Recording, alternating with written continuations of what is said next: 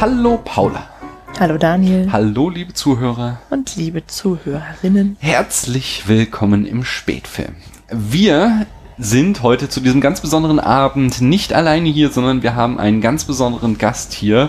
Ähm, er ist ein Freund des Hauses. Wir hatten schon also er war schon mal hier bei uns in der Wohnung, um eine Folge der Cinematic Smash Brothers aufzunehmen. Wir haben schon mal äh, zusammen in Berlin auf einer Bühne gestanden, um Cinematic Smash Brothers aufzunehmen. Wir haben sogar schon mal zusammen am Main gesessen und eine Folge aufgenommen, die dann in der Wiederaufführung äh, ausgestrahlt wurde. Aber wir haben noch nie zusammen einen Spätfilm oder eine Cinecouch gemacht. Nämlich, wer ist denn da drüben? Hallo.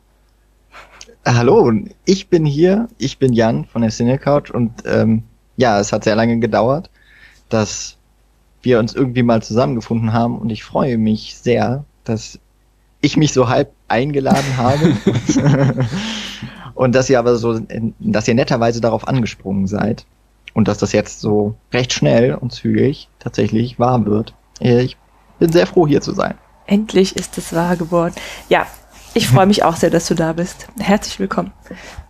Ähm, ja, ja, ich natürlich auch. Und äh, ich freue mich sehr, dass du dich selbst eingeladen hast. Und äh, der Ruf geht auch nach da draußen. Ihr könnt euch alle immer sehr gerne selbst einladen. Wir, wir haben vielleicht nicht immer sofort einen Film für euch. Im Gegensatz zum Jan, der hat hier äh, die Premium Position hat, äh, weil er sagt, er will über Hitchcock reden. Da kann man natürlich mit uns immer drüber reden. Äh, aber, aber sonst dürft ihr euch sehr gerne alle einladen. Hm. Aber ich habe gehört, da draußen soll es ungefähr 2,5 Menschen geben, die dich nicht kennen. Weswegen wir den äh, Brustfilmschen, äh, den, den spätfilmschen Brustfragebogen, ich glaube, ich sage es auch jedes Mal falsch, nein, nein. Ähm, dir äh, zugeschickt haben, beziehungsweise wieder eine repräsentative Auswahl an Filmen. Und Paula äh, an Fragen, nicht Filme. Oh Gott, die, die erste Frage stellt jetzt mal Paula. Ganz genau. Sie lautet, welches ist deiner Meinung nach der dramatischste Filmtod?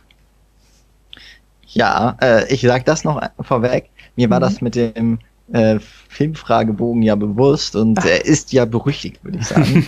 ähm, und ihr habt natürlich, ihr habt euch wieder viel Mühe gegeben und oder ich weiß nicht, mhm. ob ihr es zufällig rausgebt, aber es sind sehr schwere Fragen.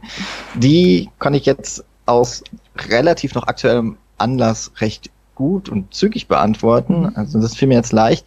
Ähm, ich habe nämlich vor kurzem das äh, Realfilm, in Anführungszeichen, Remake von König der Löwen gesehen oh. und äh, musste da gleich wieder an den, an den tragischen Tod von Mufasa natürlich denken. Mhm. Ähm, von der, ja. Äh, ja, wie sagt man das? Das ist kein Rudel. Das eine ist Herde, eine, eine, eine Herde, Herde genau. Mhm. Äh, von der Herde niedergetrampelt und böse verraten von seinem Bruder Scar. Mhm. Ähm, fand ich im Zeichentrickfilm noch mal einen Ticken dramatischer. Und vielleicht auch, weil Kindheitserinnerungen damit so verbunden sind. Ja. Für die die es nicht wissen, König der Löwen, der Zeichentrickfilm, war mein erster Kinofilm. Oh. Also, mhm. ja. Und Interessant, äh, da bin ich, es war mein letzter Disney-Film so als Teenager, bevor ich zu mhm. cool war für die Filme. Und, und wisst ihr, wieso das mein letzter Disney-Film im Kino war? Ah, bei dir auch. Weil ich, weil ich natürlich weinen musste. Oh nein. Und mir das furchtbar peinlich war. Deswegen wollte ich nie wieder in Disney-Film ja, gehen. Ich hoffe, man hat die Airquotes bei meinem zu cool auch mitgehört. bei ja. mir hat es damals angefangen. Ja. Da durftest du ja. Mhm. Sehr, sehr schön. Ähm, ich stelle mal die nächste Frage. Was ist denn dein Lieblingsfilmmonster oder dein Lieblingsmonster? Über das äh, Lieblingsmonster haben wir schon mal halbwegs gesprochen, nämlich mhm. vor dieser besagten äh, Cinematic Smash Brothers Folge. Mhm. Wir hatten ja das Horror Oktober Special und wir haben dann ja ein bisschen zusammengekürzt, aber als äh, Paula du auch dabei warst, so davor, hatten mhm. wir äh, über das Monster gesprochen oder über äh, so eine Frage, gegen welches Monster hätte man irgendwie die besten Chancen und bei dir kam der weiße Hai aus äh, Jaws und das mhm. ist mein Lieblingsfilmmonster. Mhm. Ähm, zum, also eigentlich hauptsächlich auch wegen der Art und Weise, wie Spielberg äh, es inszeniert, eben auch vor allem aus produktionstechnischer Hinsicht so ein mhm. bisschen auch verschuldet, äh, über den Score von John Williams und einfach diese Bedrohung, die da immer herrscht. Die ist, finde ich, auch heute noch wunderbar. Konnte den Film auch mal im Kino gucken und ich finde, dass man den mhm. jetzt auch nach über 40 Jahren immer noch sehr, sehr gut genießen kann. Und äh, wirklich ein, ein fieses Filmmonster. Ja, nice. Dann hätte ich auch schon die nächste Frage. Nämlich, mit welchem Protagonisten oder welcher Protagonistin aus einem Film würdest du gerne mal ein Bier trinken gehen? Oder Ja, ich einen hoffe- Tee? Ich hoffe, ich ähm, habe das jetzt nicht zu weit weg vom Protagonisten genommen, ähm, weil das eigentlich eher eine Nebenrolle ist, aber ich hoffe, das gilt. Ähm, und zwar gerne mit Sean McGuire, der ähm, Vaterfigurrolle, die Robin Williams in Good Will Hunting spielt. Mhm. Weil es einfach ein, ein wahnsinnig schön geschriebener Charakter ist, der auch mit seinen Dämonen zu kämpfen hat, aber so eine wunderbar väterliche Art an an den Tag Ja. legt. Und ich glaube, mit dem könnte man sich wirklich gut, also mit Robin Williams hätte man sich bestimmt auch so super auf ein Kaltgetränk treffen können. Ähm, Ja. Und auf diese, das ist eine seiner schönsten Rollen. Ja, Ja. das, das ist bestimmt ein netter Abend oder wäre ein bestimmter netter Abend. Und es gilt auch, also das ist ja einer von den beiden Protagonisten. Den habe ich äh, damals auch im Kino gesehen und Mhm. der äh, Sixtinische Kapelle Monolog, der hat mich damals sehr äh, oder Monolog kann man da, oder so kann man es gar nicht sagen, aber irgendwie ist ja so, dass das äh, Will ihm da irgendwie äh, zuerst so Flack gibt und dann schafft, hat er irgendwie so eine Textzeile von wegen, du weißt nicht, wie es in der Text Sixtinischen Kapelle riecht, das hast du dir alles nur angelesen und so. Das hat mir da einen sehr großen Eindruck auf mich gemacht. Aus, auch wenn ich es jetzt nicht mehr auswendig zusammenkriege. Müsste ich mal wieder schauen, Good Will Hunting. Anyway. Sehr interessant, Daniel. Sehr interessant. Ja, ähm, ich, ich frage die nächste Frage einfach mal. Wenn du mit einer einzigen DVD für 15 Jahre in einem Raum eingesperrt wärst, welche wäre es? Vorausgesetzt, du hast da auch einen DVD-Player und einen Fernseher, ne? Klar. Ach so, Ja, äh, ja. ähm, also das macht's ja noch schlimmer. Dann hat man, dann stand man da vor der Wahl und hat alle möglichen DVDs äh, sich rausnehmen können und dann wird man in den Raum gesperrt und dann ist da gar kein DVD-Player. Das würde jetzt natürlich, Also diese Frage, die spielt ja natürlich auf Oldboy an, der mit einem Fernseher in der 15 Jahre in einem Raum angespielt, äh, eingesperrt ist, aber du hast natürlich nicht irgendwie das Fernsehprogramm, sondern du hast nur eine DVD bei deinem Fernseher. Welchen hast okay. Ähm, also naheliegend wäre ja, dass man seinen Lieblingsfilm mitnimmt. Das würde ich aber nicht machen, sondern ein Film, den ich in sehr kurzer Zeit sehr häufig einfach auch gucken kann. Und das ist äh, Dreizimmerküche Bad von Dietrich Brüggemann. ist ja auch ein Film, mit dem ich meinen ersten Cinematic Smash Bros. Punkt gewonnen habe. Äh, hat aber jetzt hier mit der Frage nichts zu tun, aber der ist einfach super witzig, hat tolle Schauspieler und selbst wenn man dann keinen DVD-Player hätte, hätte man eine schöne Hülle. Also ich mag das Motiv auch. Sehr schön. Äh, ja, ich bin wieder dran, ne? Was darf man bei einem ersten Date mit dir auf gar keinen Fall über Filme sagen? Ich versuche es jetzt mal so mit R, also mit äh, Mhm. Anführungszeichen. I, das ist ja in Schwarz-Weiß. Ich hoffe, damit mache ich jetzt meiner Freundin, die ist manchmal ein bisschen äh, bei, bei Schwarz-Weiß-Filmen nicht immer ganz dabei, aber äh, das hat sie beim ersten Date nicht gesagt. Insofern war alles okay. Ja, sonst hätte es ja nicht geklappt mit euch, ne? Ja, Aber- genau. Äh, Gerade eben dachte ich noch, wie, wer sagt denn sowas? Aber okay, tatsächlich gibt's. Doch, doch gibt's viele, glaube ich. Man Ja. bekommt die dann so mit. Was denn da kaputt? Es gibt, ja genau, es gibt halt ja Leute, die einfach nur zeitgenössische Filme gucken und wenn du ihnen dann mit sowas Altem ankommst, was dann schwarz-weiß ist und am Ende sogar keinen Ton hat, Ja, ja, da, dazu komme ich erst noch gar nicht. Aber tatsächlich, wir haben äh, Franz geguckt, den François Ozon-Film, und der ist ja größtenteils in Schwarz-Weiß. Da war äh, meine Freundin schon ein bisschen, sehr hatte mich nicht explizit gefragt, war dann, hat es aber dann aber erstmal so getan, als hätte ich sie ähm, so ein bisschen da reingelockt. mhm. Aber sie fanden, also okay, wir fanden den Film beide nicht gut, aber es hatte nichts mit dem Schwarz-Weiß zu tun. Ah, na gut. Schade. wer hatte denn eben, du hast eben vorgelesen, oder? Ja, du bist wieder. Mm, Gut, dann bin ich. Äh, Und was ist für dich der schlimmste Filmfehler? Ähm, ja, das ist für mich tatsächlich nichts ganz so eklatant Wichtiges bei Filmen. Also ich habe das, ich habe jetzt keinen, den ich rausgreifen kann. Ich habe lang drüber nachgedacht, den ich wirklich schlimm finde. Aber so generell würde ich sagen, ist es immer dann der Filmfehler, wenn entweder dadurch äh, so der Suspension of Disbelief einfach gebrochen wird und ich danach auf irgendwie alles, was so klein detailliert irgendwo abspielt und mich irgendwie nervt, also auch kleinere Filmfehler, äh, dass die mir dann so krass auffallen Mhm. und ich mich gar nicht mehr reinfallen lassen kann. Ähm, das hatte ich zum Beispiel bei Wolf of Wall Street, der hat mich aber, glaube ich, aus anderen Dingen nicht abgeholt und dann hat mich jeder komische Schnitt irgendwie genervt und das hat mich dann aber darin bestätigt, so meine Anti-Haltung dieses Films dann auch zu verteidigen. Ah. Hm. Okay. Gut, und- nachvollziehen. Welchen Filmfehler entschuldigst du am ehesten? Da habe ich aber dann ein Beispiel. Mhm. Und jetzt komme ich auch einmal zu meinem Lieblingsfilm, nämlich zu Fight Club. Es gibt da die Szene, in der Project Mayhem schon angelaufen ist. Und äh, zum unserem eigentlich namenlosen Protagonisten wird dann die Leiche von Bob gebracht. Ähm, und sie reden die ganze Zeit von Bob und er wurde angeschossen. Und als dann aber der Protagonist damit anfängt und sagt, hey, hey, das ist Bob, ihr könnt ihn jetzt nicht einfach hier verscharren, dann sagen die auf einmal, aber in Project Mayhem hat niemand einen Namen. Mhm. Und das Okay. mag vielleicht auch an der gespaltenen Persönlichkeit von Haupt, äh, unserer Hauptfigur liegen, dass das so drauf, äh, dass das so vorkommt. Aber ich glaube, es ist einfach ein komischer Drehbuchfehler. Äh, einmal nicht nachgedacht. Mhm. Okay. Aber ich kann ihn verzeihen, weil es ist halt trotzdem ein super cooler Film. Ist trotzdem dein Lieblingsfilm. Ja, gut. Mhm. Äh, eine, eine Frage habe ich noch, und zwar, was ist der beste Kriegsfilm? Äh, Habe ich schon häufiger, glaube ich, mal mit Leuten drüber gesprochen, auch im Studium. Mhm. ähm, ist es auch eine immer wiederkehrende Frage, vor allem wenn es darum geht, was ist, gibt es eigentlich einen Anti-Kriegsfilm wirklich? Hm. Und ähm, ich finde Jarhead ist da einfach der beste von äh, Sam Mendes. Ich glaube so Anfang 2000er mit Jake Gyllenhaal in der Hauptrolle.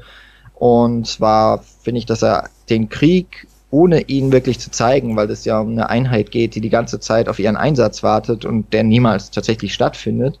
Und wir sie eigentlich nur im Camp und manchmal auch schon beim Vorrücken und dann werden sie aber wieder abge, ähm, wird das wieder abgebrochen, der Einsatz, äh, dabei verfolgen und dass es halt hier wirklich schafft, irgendwie diesen, diese Sinnlosigkeit von dieser Gewaltausübung zu, äh, ja, uns zu vermitteln und halt tatsächlich auch gar nicht auf diese Sensationsgeilheit ähm, eingeht, die irgendwie auch immer bei den Kriegsfilmen so ein bisschen mitschwingt.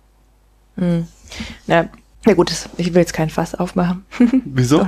Naja, weil ich habe, ähm, mein, mein Kriegsfilmrepertoire ist sehr klein und ich habe aber jetzt endlich mal ähm, Apocalypse Now gesehen. Mhm.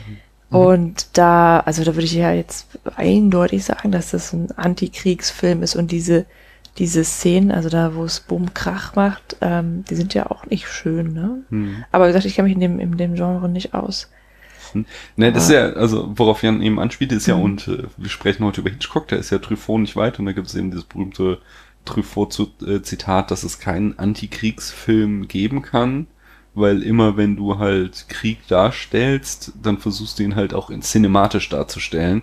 Das heißt, du versuchst ihn halt immer mit irgendwie beeindruckenden Bildern darzustellen und dem Vorwurf könnte man dann Apocalypse Now auch wieder machen, dass das ja schon durchaus spektakulär ist, wenn da irgendwie die Bomben hochgehen und äh, er da ja schon teilweise auch wunderschöne Bilder findet für den Krieg, so deprimierend das überhaupt äh, ist. Und äh, das ist eben dieser Vorwurf von Hm. Truffaut, dass Kriegsfilm, ähm, ja, dass du immer auch ein bisschen Krieg promotest, wenn du Krieg im Kino zeigst. Und in dem Sinne wäre ja der Film, den Jan äh, vorgeschlagen hat, schon spektakulär, weil der Krieg dann ja gerade nicht gezeigt wird. Das ist ja dann quasi ein Kriegsfilm, der es schafft, den Krieg nicht zu zeigen. Ja, ja, das ist sicher, das ist auf jeden Fall auch spannend.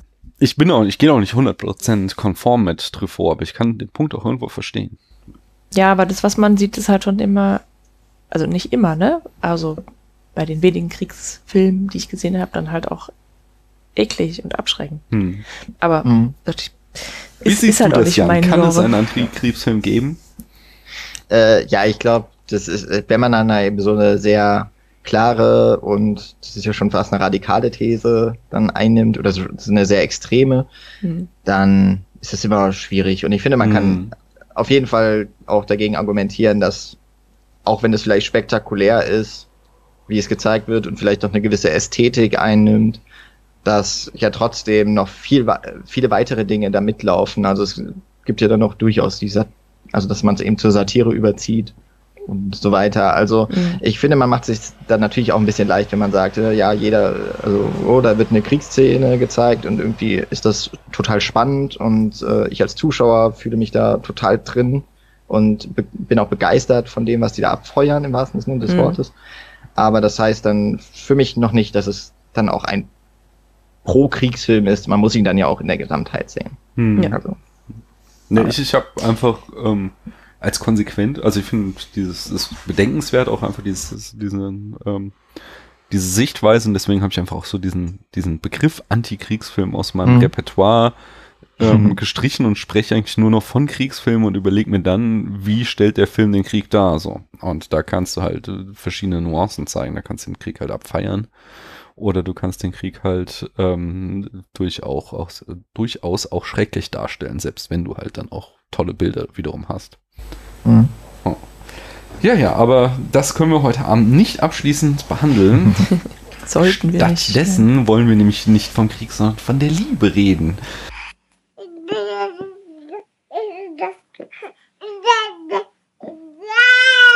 Wir haben noch Feedback bekommen. Mhm. Und zwar meldete sich der Nelson zur Folge mit Charlie Chaplin, ähm, der große Diktator. Mhm. Und zwar sagt er, Chaplin hat ja selber gesagt, wenn er die wirklichen Ausmaße äh, und den Alltag der KZs gekannt hätte, wäre er nicht in der Lage gewesen, den Film zu machen. Der Film ist wirklich großartig und unglaublich äh, für einen derartigen Film im Jahr 1940. Äh, Ich Mhm. glaube, das bezieht sich da auf unsere Diskussion über die Grenzen von Humor und äh, dem Holocaust. Wahrscheinlich, ja. Genau, äh, und, aber, aber den Fakt nennen wir, glaube ich, auch im, in der Rezeptionsgeschichte, dass er das in seiner Biografie geschrieben hat. Hm? Aber trotzdem nochmal vielen Dank für diese Ergänzung und die Hervorhebung dieses Punkts. Und ähm, der Max hat sich zu den Regenbö den Regenbögen, nein, den Regenschirmen von Cherbourg gemeldet. Den, den habe ich Boah, das ist ja schon ewig Genau, her. letztes Jahr mit dem Christian besprochen und Christian und ich haben uns ähm, ein bisschen ausgelassen über die schlechte Verfügbarkeit des Films. Und da sagte der Max, der liebe Max von der Wiederaufführung, Ahoi, so schnell kann es gehen. Die, Regen, äh, die Regenschirme von Cherbourg sowie die Mädchen von Roquefort erscheinen am 22. August 2019 hierzulande auf Blu-ray. Also mittlerweile, wenn diese Folge erschienen ist, sind die dann auch schon draußen. Außerdem haben wir die Charts nachzureichen oder zum mitzuteilen. Der große Diktator landete auf einem exzellenten Platz 15 von mittlerweile 84 Filmen in unseren Charts.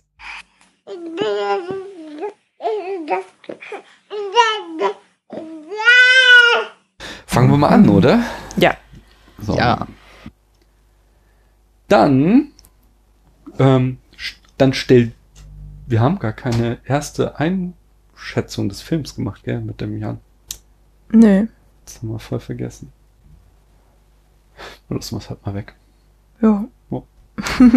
Bleibt uns nichts anderes Bleibt uns übrig. nichts anderes übrig. Ja, ja, so ist das, wenn man das äh, unchronologisch macht.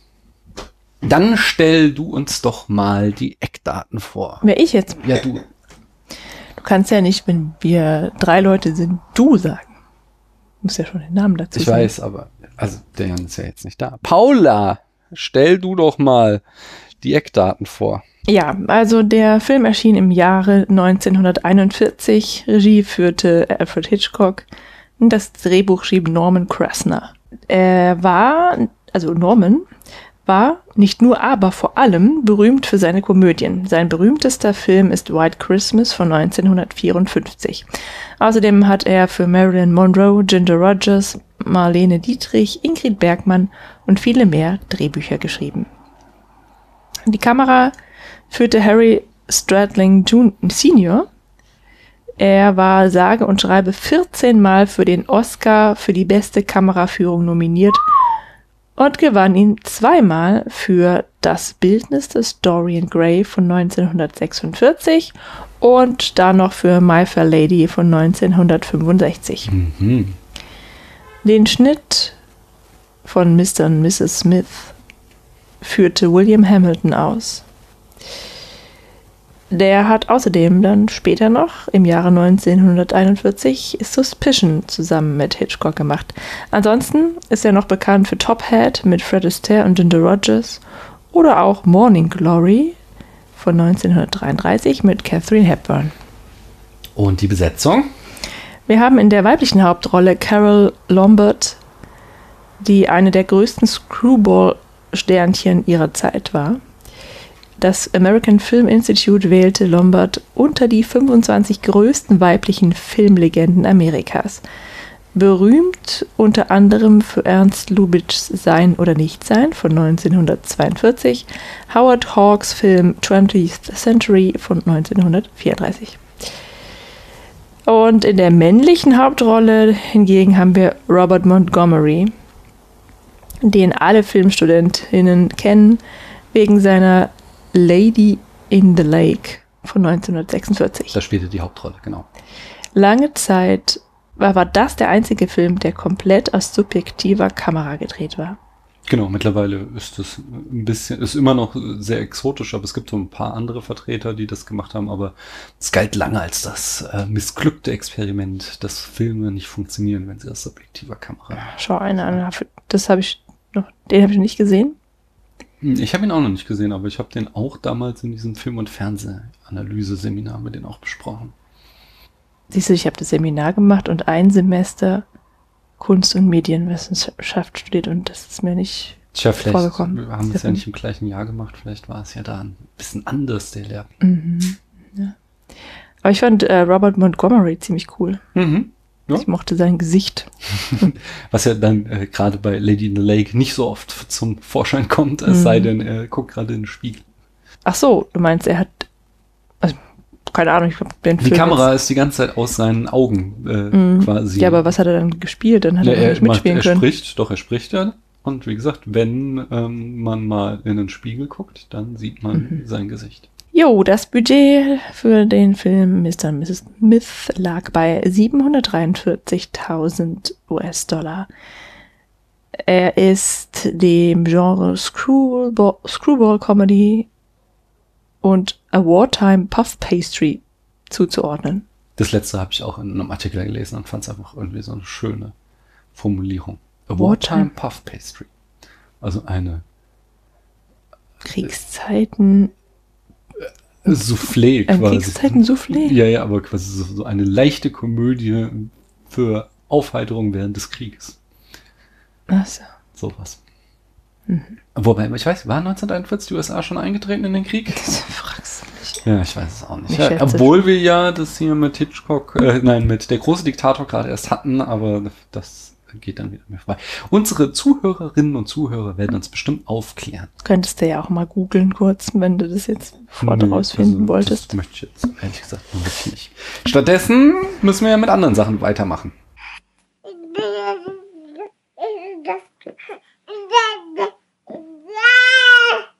Dann, was als nächstes kommt, ist üblicherweise die Handlung in fünf Sätzen. Und äh, die steht immer unserem Gast zu. Jan, das bist du heute. Du musst es auf dich nehmen, den Film in mehr oder weniger fünf Sätzen zusammenzufassen. Okay. Ich glaube, hier wird der Film auch immer gesamt, ne? Also ich muss jetzt hier keine genau, du irgendwie. keinen Hm? Spoiler-Alert irgendwie einrichten. Das geht schon. Sehr gut. Okay. Also, der Film Mr. und Mrs. Smith handelt, wie könnte man es auch anders sein, vom Ehepaar Smith, nämlich von Anne und David, äh, die in einem, ja, die in ihrem Zimmer am Anfang äh, sitzen sie noch im Bett und er sehr chaotisch sich auch von seinen Bediensteten bedienen lässt. Jedenfalls äh, frühstücken sie miteinander und er möchte nach einigen Tagen Abwesenheit wieder zu seiner Arbeit zurückkehren. Da stellt ihm seine Frau eine dann verheißungsvolle Frage, nämlich, was wäre eigentlich, wenn du mich vor drei Jahren nicht geheiratet hättest? Würdest du alles noch einmal so tun? Darauf erwidert dann der Mann David, dass er sie nicht noch einmal heiraten würde, dass, wenn er die Wahl hätte, immer lieber Junggeselle wäre. Tja, und wie soll es auch anders kommen? Äh, in seinem Büro angekommen, kommt ein irgendwie offizieller von einem Gericht oder so weiter oder einer Behörde und sagt, vor drei Jahren ist ein Fehler passiert. Da sind unter anderem auch ihre Ehe mit begriffen, äh, mit einbegriffen. Die müssen wir jetzt so halb annullieren, denn äh, da waren Dokumente durch welche territorialen ähm, Ungeklärtheiten nicht richtig und deswegen stimmt das äh, Ehe, wer ist das, die Hochzeits... Die, die, sind nicht verheiratet offiziell. Hm. Genau, sie sind einfach nicht, vor, vorm Gesetz mhm. sind sie nicht verheiratet und sie müssten noch einmal heiraten. Das bekommt über so leichten Zufall dann auch Anne raus. Und als sie, als David sie dann zum Essen einlädt, äh, wo sie auch damals vor der Hochzeit waren, ist sie in hohe, großer Erwartung, aber David lässt sie zappeln und zappeln und letztlich kommt es zum Streit, denn er hatte noch gar nicht vor, sie direkt wieder zu heiraten. Sie trennen sich darauf hin und Anne bleibt in seiner Wohnung, nennt sich wieder mit ihrem Mädchennamen Krausheimer und bandelt auch noch mit dem besten Freund und Kollegen Jeff Custer von David Smith an.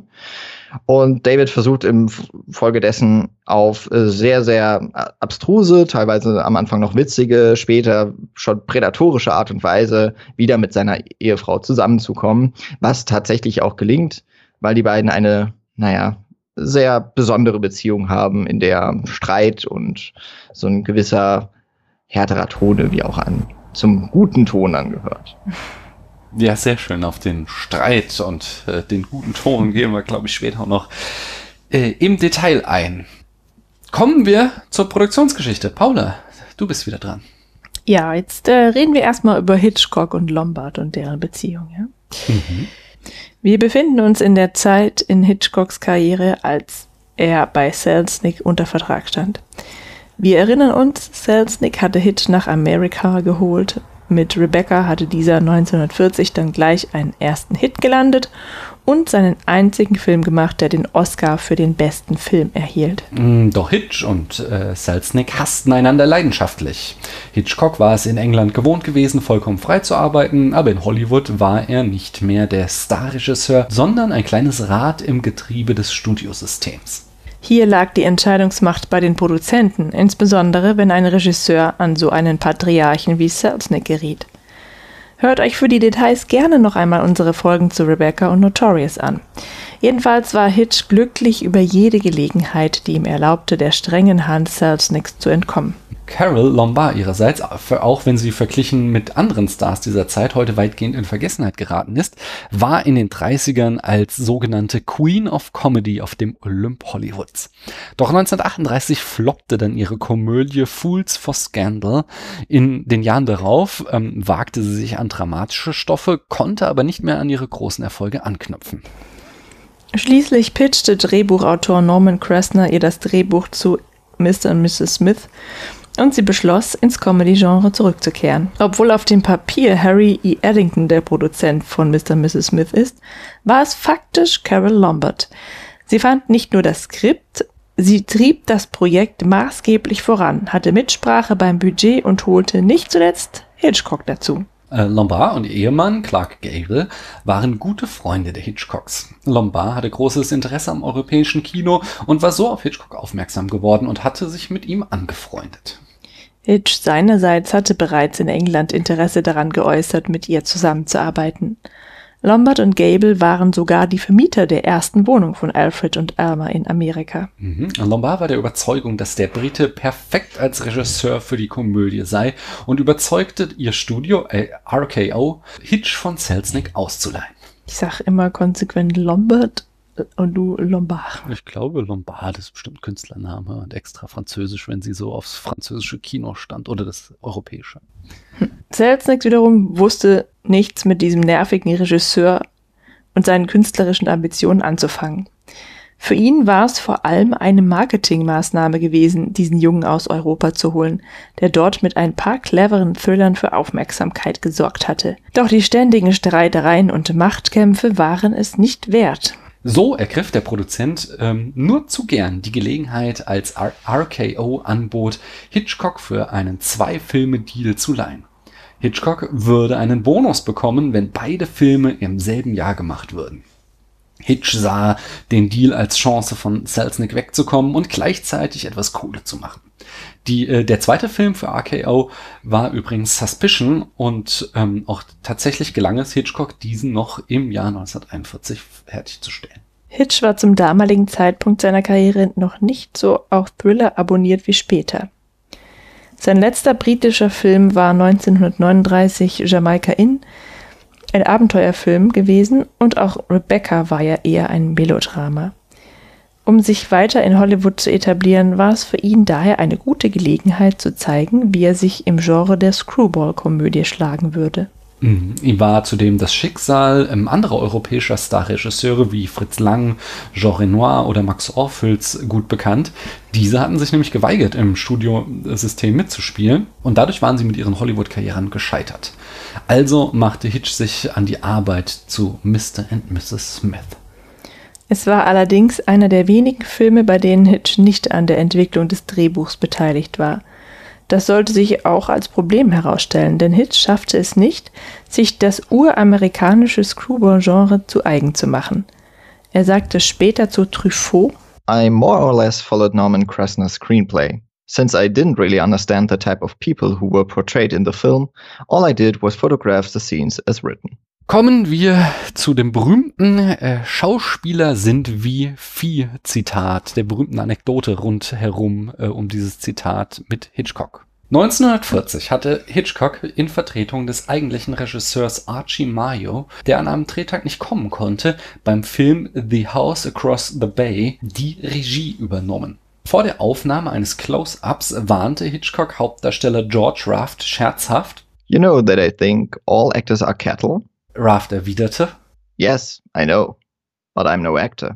Klatschkolumnist Leonard Lyons berichtete in der Washington Post von dieser Anekdote und schon bald machte das Zitat die Runde in Hollywood und entwickelte ein Eigenleben. So machte Associated Press ein paar Monate später daraus eine Konversation zwischen Hitch und Raft auf einer Party von Schauspielerin Norma Shearer und schloss den Artikel mit Every actor in town knows the story, but all who have had the pleasure of working with the pudgy director say that whatever he may think of them as a class, he certainly is one of the few who can get the most out of all actors at all times. Am ersten Drehtag von Mr. und Mrs. Smith ließ Carol Lombard dann als scherzhafte Reaktion auf das berühmt gewordene Zitat drei Kälbchen ans Set bringen und hängte diesen Namensschilder der drei Hauptdarsteller um. Später wurde Hitchcock übrigens immer mal wieder auf das Zitat angesprochen, so als seine Tochter Patricia bei einem Theaterstück mitspielte. Hitchcock antwortete damals, It still goes,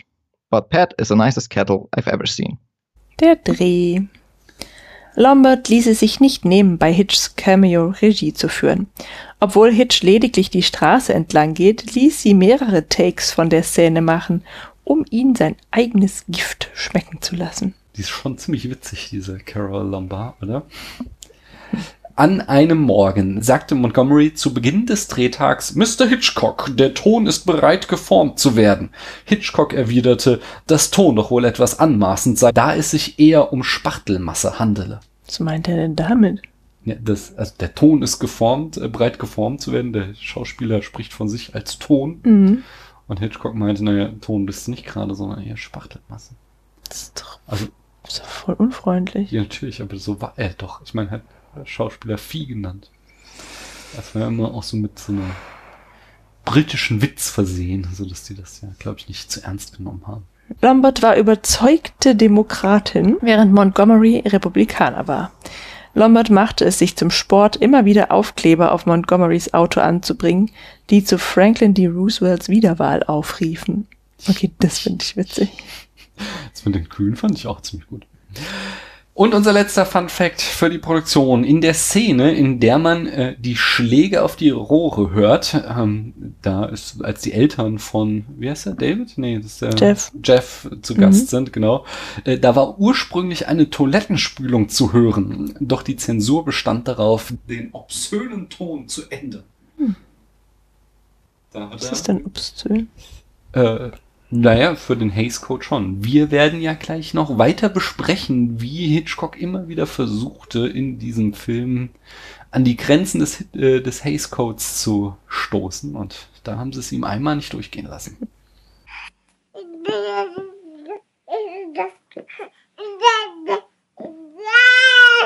Okay, kommen wir zum filmischen Erzählen und klassische Spätfilmfrage.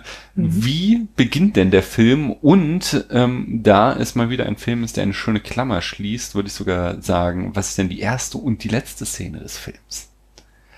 Äh, wer möchte? Wer, ich glaube, Jan mal wieder oder Paula. Also ich bin mir nicht Paula. ganz sicher, ob es wirklich die erste Szene ist, aber es ist da, äh, sieht man nicht zuerst irgendwie Essen, ganz viele leere Teller und so, hm. fängt das nicht so an? Zuerst sehen wir tatsächlich, also mhm. wir sehen so ein paar Impressionen von New York.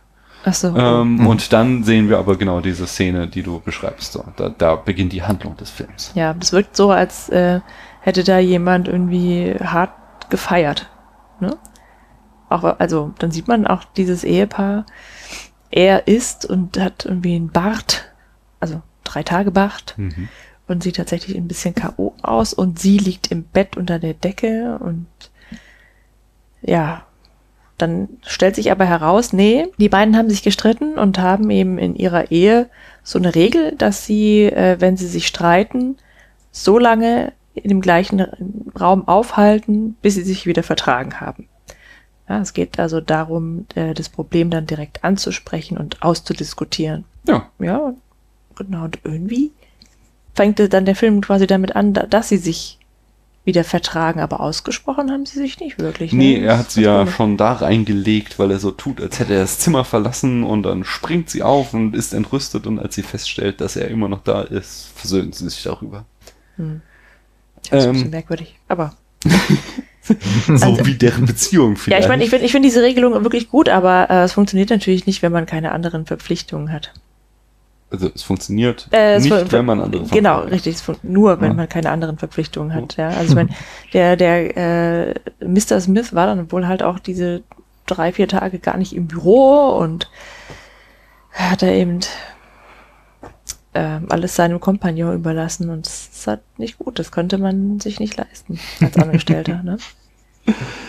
Mm, ich finde auf jeden Fall schon mal spannend, äh, gleich, also dass er mit New Yorker Bildern beginnt, ähm, weil, wie wir eben in der Produktionsgeschichte gehört haben, äh, war Hitchcock hier noch ganz äh, frisch in ähm, Amerika angekommen und die Filme, die er davor gemacht haben, die waren auch noch sehr britisch. Also ich denke nur zurück an Rebecca, das war im Grunde, es spielte doch, glaube ich, sogar auch in Großbritannien, dieses Anwesen war in Großbritannien. Ja, das ist auch so ein, hm? so ein genau, genau, es waren britische Schauspieler und so. Er hatte eigentlich einen, einen britischen Film mit Hollywood-Witteln gemacht und die hatte zum ersten Mal eine rein amerikanische Besetzung. Ähm, zeigt sofort, wir sind in New York. Er hat ein sehr klassisches ähm, Genre mit Screwball-Comedy aufgegriffen, was auch äh, so, so auf dem Höhepunkt war und Mitte der 40er Jahre dann sogar äh, als altmodisch und Ende der 40er Jahre quasi gar nicht mehr gemacht wurde.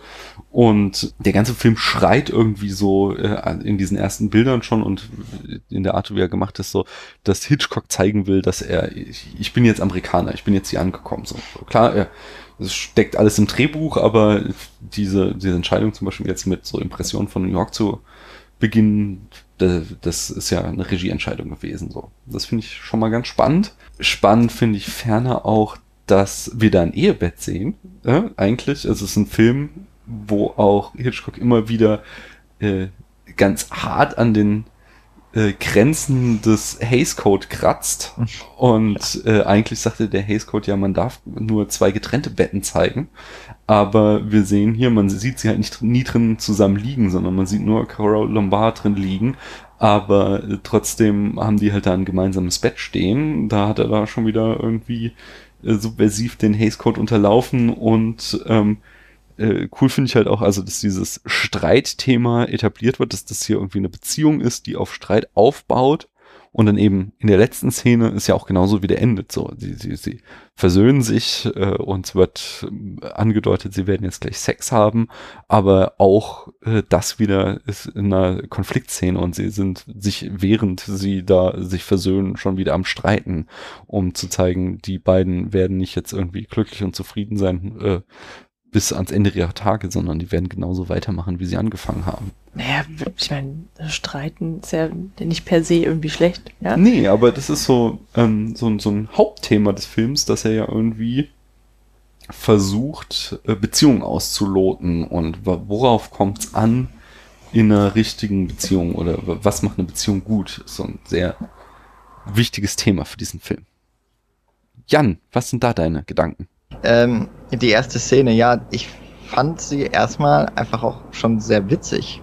Ähm, es ist ja mhm. auch für Hitchcock schon zu der Zeit mit der Screwball-Comedy ein total unbekanntes und von ihm bislang noch unbetretenes Genre. Er ist ja noch nicht so richtig als Master of Suspense auch in, in die, da schon in so eine Geschichte quasi eingegangen, sondern hat ja im Vorfeld auch vor allem Melodramen gemacht und da war also der, äh, galt er schon als wahnsinnig kompetent und als einer der besten seiner Zunft. Und da fand ich diese ähm, Entscheidung, inwiefern sie auch immer von ihm kam, schon mal ganz ähm, interessant, ihn eben dort als Regisseur zu besetzen.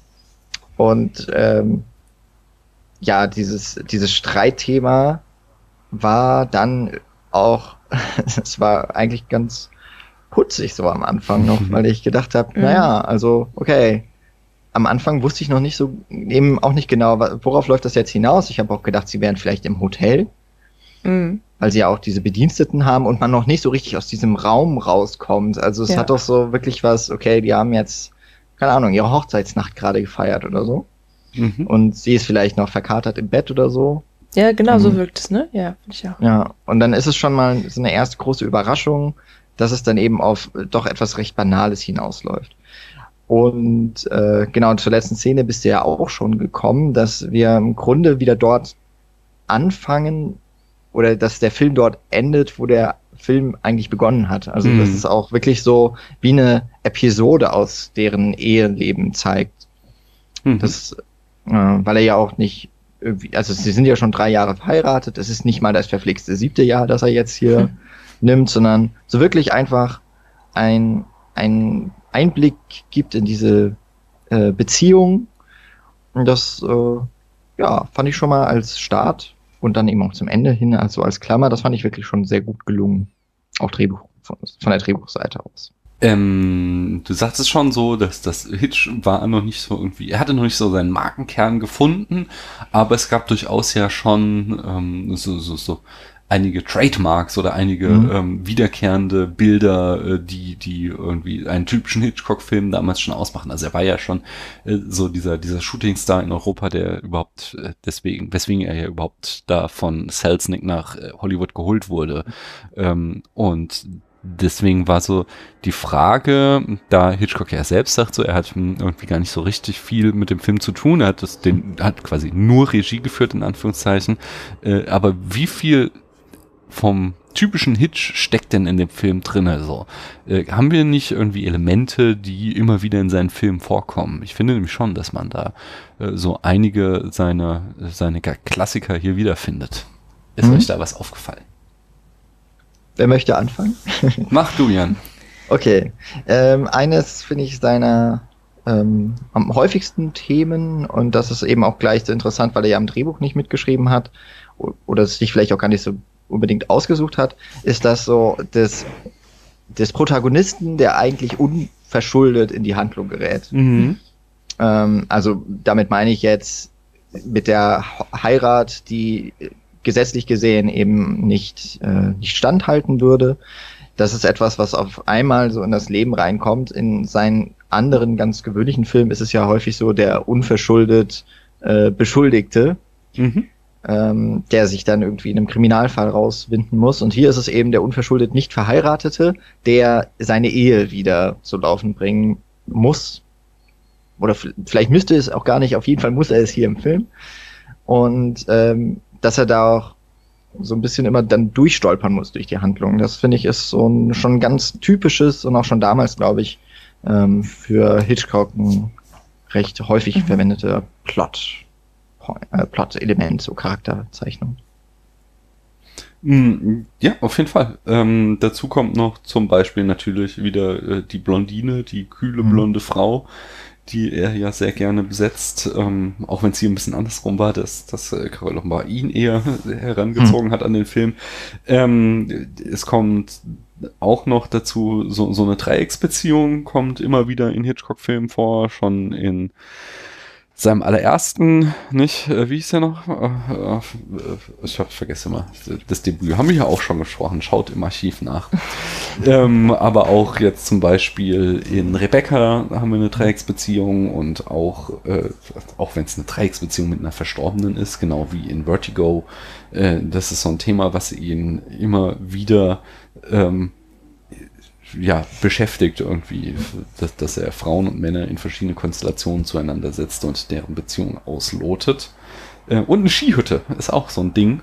Ach ja? Ja, weil die, das hatten wir auch zum Beispiel in Der Mann, der zu viel wusste, äh, der Skiurlaub. Mhm. Ähm, und es ist ja einfach, dass er erst in Flitterwochen auf äh, äh, Ski äh, mit, äh, nach St. Moritz mit seiner Frau Alma gefahren und deswegen bringt er das Thema auch irgendwie immer wieder als Kulisse mit ein. Hm. Ich ähm, glaube in Spellbound auch, oder? Hm. Da geht es auf jeden Fall auch die Schneelandschaft. Genau, habe ich noch nicht gesehen, aber kann ich mir sehr gut ah, vorstellen, weil es ist so ein wiederkehrendes Thema. Ähm, genau, ich glaube, so, so in einem Halbsatz erwähnen sie hier mal irgendwie, dass, dass, dass sie, dass er ihr auf einem ähm, auf einem Schiff einen Antrag gemacht hat und dass es auch äh, die Hitchcocks haben ähm, also er hat ihr auf einer Schifffahrt einen Antrag gemacht während eines Gewitterstroms. Also, also das ist auch so, so, so eine kleine Anekdote, was ihr Privatleben betrifft. Ich finde auch ähm, von der Kameraästhetik mhm. ist da also einfach das ich finde, dass äh, Hitchcock schon sehr früh es verstanden hat. Also einer seiner ganz frühen Filme ist ja auch Easy Virtue.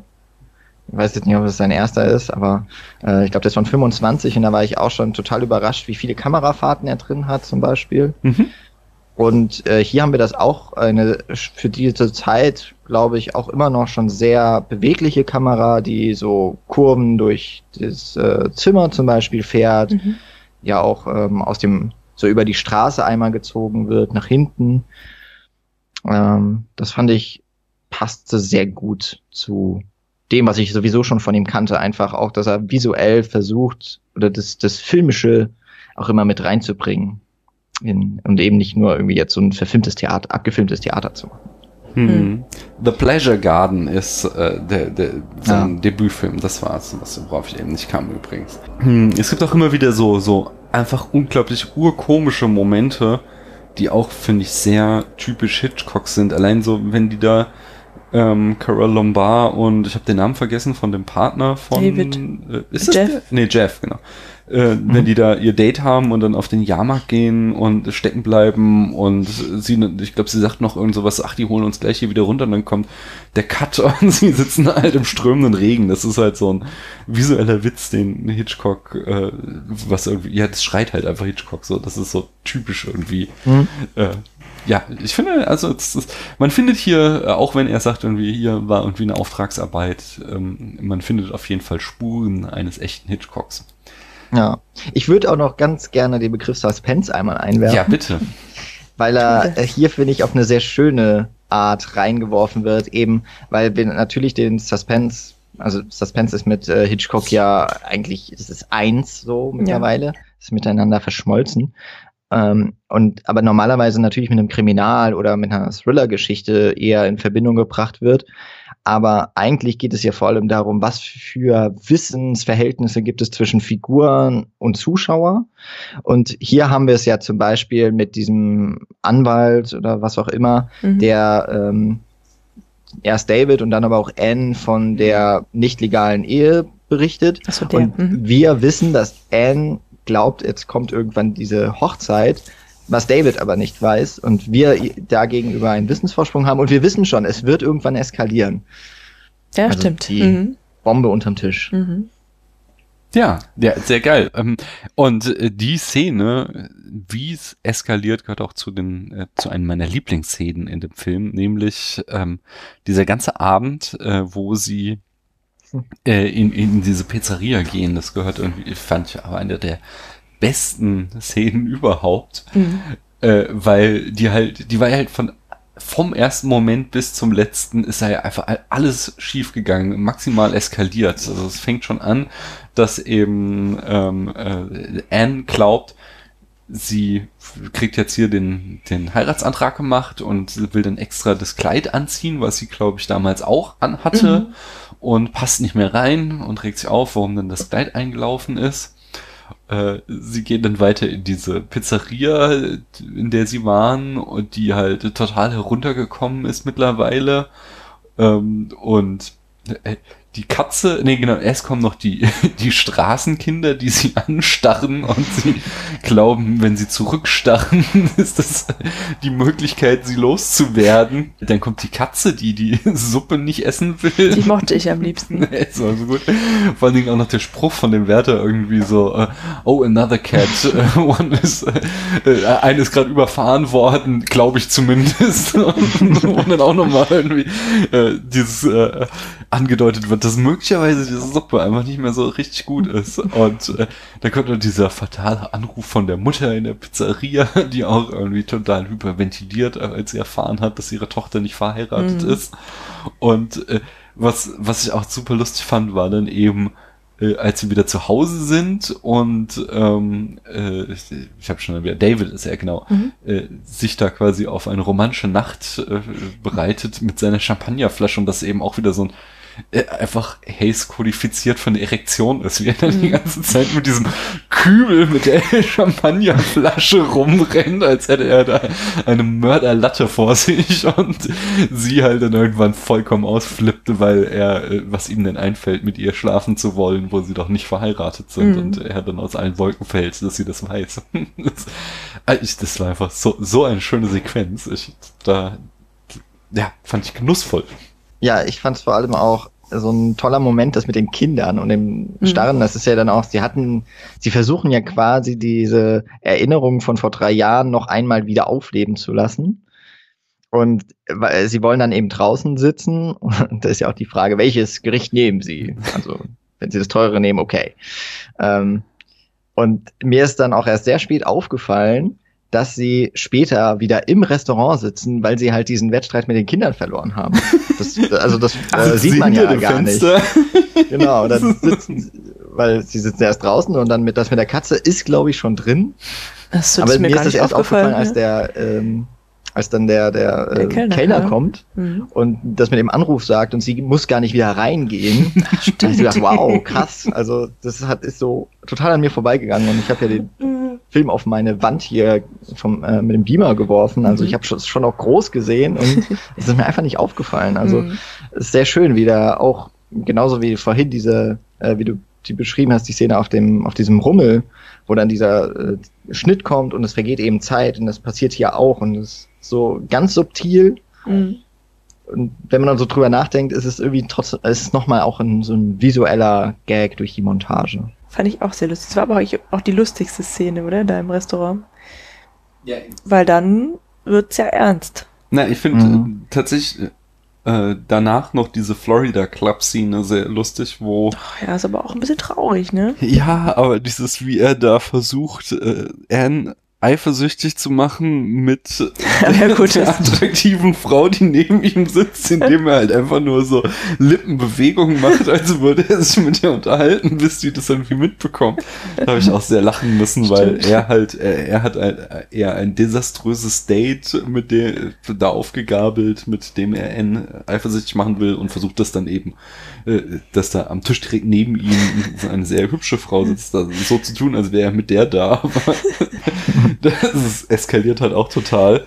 Und ähm, dann ist es ja auch noch so, dass er versucht, sich aus diesem Date, in dem er da gefangen ist, herauszu schleichen, indem er sein Nasenbluten, äh, äh, genau, äh, Anne hat ihm vorher die Tür vor die Nase geschlagen, weswegen seine Nase anfing zu bluten und er versucht es dann wieder zu reaktivieren, indem er sich halt immer wieder selbst ins Gesicht schlägt. Mit dem Salzsteuer. ja, genau. Was immer heimlich sich die Nase zu brechen, damit es jetzt nicht anfängt zu bluten, damit er dieses Date abbrechen kann. Äh, das ist schon, das war auch schon sehr, sehr witzig. Ja, stimmt. Ja. Aber, also ich äh, sehe das aber auch so ein bisschen wie Paula. Also ich fand auch, dass die Szene in dem äh, im, im At Mummies oder so heißt das ja, glaube ich, diese ja, Pizzeria. ich habe auch die ganze Zeit ähm, über nicht Monika, weil der Kellner sagt auch immer so, I'm Monika. Oder so, ja, ich weiß, ich, ich mhm. weiß nicht mehr genau, aber ähm, hatte irgend, irgendwas weibliches oder einen mhm. Frauennamen im Nee, nee ich glaube, es war irgendwas Mama irgendwas, oder? Das ist auch egal. Mhm. Aber ähm, ich glaube, das, was mir so die andere Szene so ein bisschen schon verdirbt ist, und da werden wir ja später noch drauf kommen, dass David dann schon also richtig unsympathisch Mhm. wird und auch eben die Art von Männerfigur, ich will es jetzt nicht ideal nennen, die da verkörpert wird, aber irgendwie so dieses Sinnbild von Mann schon rauskommt, was mir mit laufender äh, Spielzeit dann immer mehr auch ein bisschen den Spaß getrübt hat. Und ich Mhm. finde, da ist das halt schon, das ist ja schon was leicht Übergriffiges mit dieser Frau Hm. die neben ihm sitzt, wo wir aber auch erst sehr spät sehen, dass die ja mit einem anderen Mann dabei ist. Sie guckt ja eigentlich immer nur gelangweilt. Ja. Und äh, eben dieses eifersüchtig machen und dann eben auch das Date, mit dem man irgendwie nicht zufrieden ist, sich dann irgendwie so rausschlawinern möchte. Ja, das, hat fand ich natürlich auch- fies. Ne? Diese Das- zwei anderen Frauen, dass der da Ja. direkt so abweisend war. Hm. Ja. Beziehungsweise so äh, sich erstmal an die vermeintlich, also natürlich an die Blondine, also an die vermeintlich äh, heißere ranmacht und dann aber gleich gesagt wird, hey, hey, das hier ist aber meine. Hm. Einen klitzekleinen Bogen möchte ich noch schlagen, ähm, oder Gerne. zwei, ähm, nämlich einmal natürlich äh, zu großen Szenen und Hitchcock-Trademarks äh, die Frage nach, wann ist denn sein Cameo? Hast du es gesehen, Jan? Ich, ich wollte mich hier gerade verstecken. Nein, ich Okay. hab's nicht gesehen. Paula, dann bist du hier gefragt. Äh, ja, man sieht ein Hotel von außen, oder? oder nee, das es ist das Apartment das- Building, wo, wo Anne und David wohnen. Ja, also ich weiß jetzt gerade gar nicht genau, was da eigentlich passiert ist, aber man sieht halt, also es ist halt so ein, so ein äh, Aufsicht auf diesen Hoteleingang und der läuft da irgendwie unten Mhm. vorbei, aber es ist eigentlich. Genau. Also David ist mal wieder rausgeflogen in seinem Bemühen, äh, Anne zurückzugewinnen und verlässt da das Gebäude und dann läuft Hitchcock da einfach nur im Hintergrund vorbei. Da gibt's noch mal so ein, so ein mit diesem, äh, wie sich äh, David da selbst die Nase bricht, das ist auch so lustig, weil das ist eigentlich, ist es auch so ein, so ein Leitmotiv von Hitchcock ist, dass er immer wieder Protagonisten hat, die sich selbst das größte Leid zufügen, die ähm, irgendwie so ein bisschen schuld selbst sind an ihrer Misere. Also da gibt es zum Beispiel Alicia Huberman in Notorious, die Alkoholikerin ist, oder Maxime de Winter in Rebecca, der unfähig ist, von seiner verstorbenen Frau loszulassen. Wir haben Scotty in Vertigo, ähm, dem es genauso geht, der da besessen ist von einer Toten.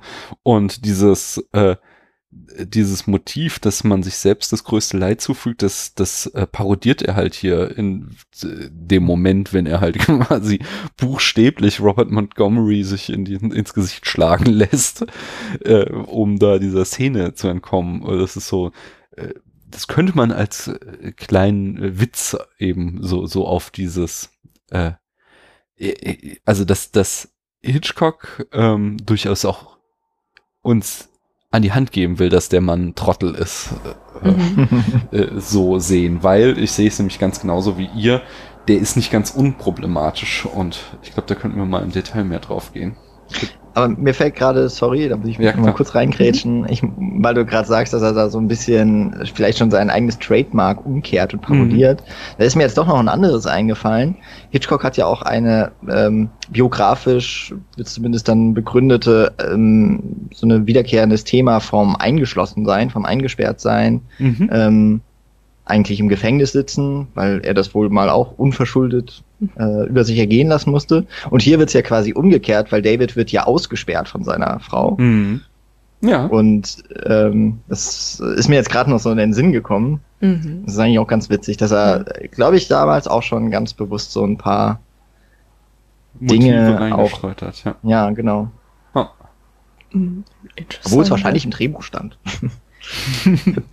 Ja, ja, aber okay, es kommt ja natürlich dann trotzdem auch immer drauf an, wie viel Wer äh, oder wie viel Gewicht du in der Inszenierung drauf legst.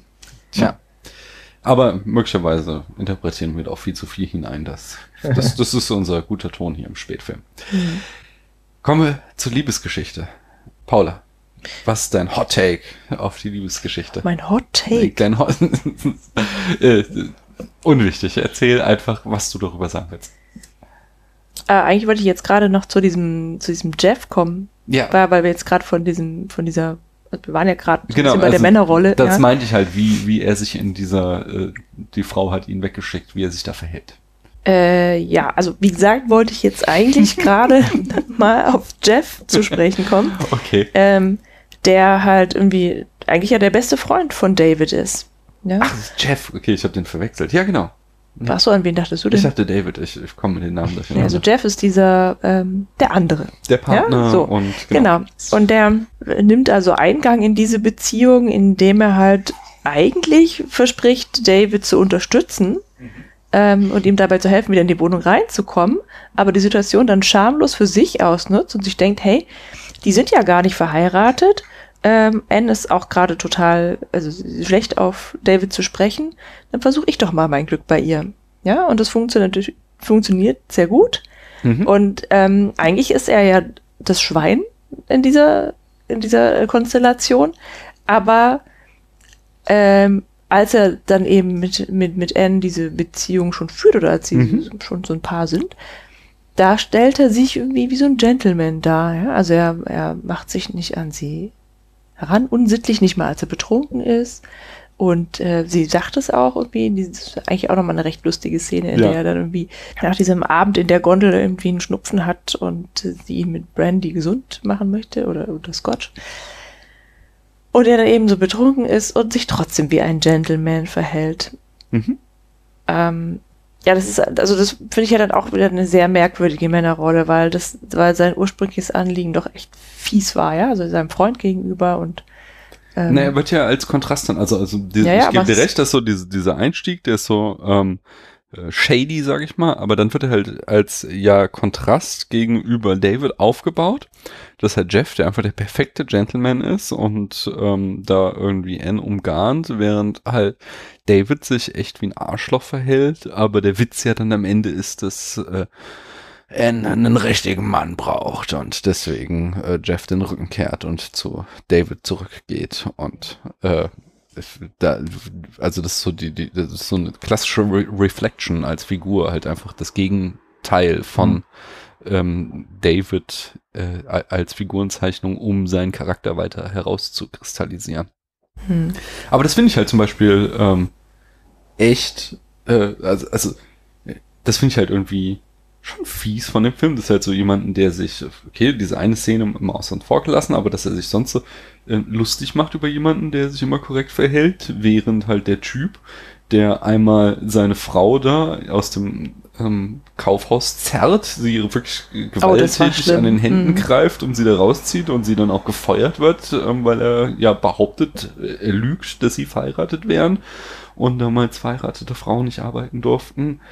Und ähm, der dann halt da äh, sie stalkt und irgendwie die Eltern, die Schwiegereltern ins B irgendwie belabert und denen irgendwie schlechte Sachen über sie erzählt, damit die Ehe nicht zustande kommt, ihn dann irgendwie hinterher reist äh, in dieses Hotel und da irgendwie mit intrigantem Spiel so tut, als wäre er irgendwie verletzt und sie müsste ihn pflegen und so. Das ist alles als so. hätte er sich halt wäre er wie betrunken und dann fast erfroren. Ne? Genau, So war das doch. genau, genau. Als würde er halt leiden, damit sie halt quasi ihm wieder ihre Aufmerksamkeit schenkt. So, das ist so alles so unglaublich übergriffig und es baut sich immer weiter auf in dem Film und ähm, das fand ich dann durchaus auch unangenehm, dass der Film das in keinster Weise, also wenn man jetzt mal, okay, vielleicht hat er am Anfang da so einen kleinen Hint uns gegeben mit dem, dass er sich selbst in die Fresse haut, aber sonst hat der Film so ein, ja, also der, der findet das halt gut. Der, der stellt das uns als, das ist der richtige Mann für Anne dar.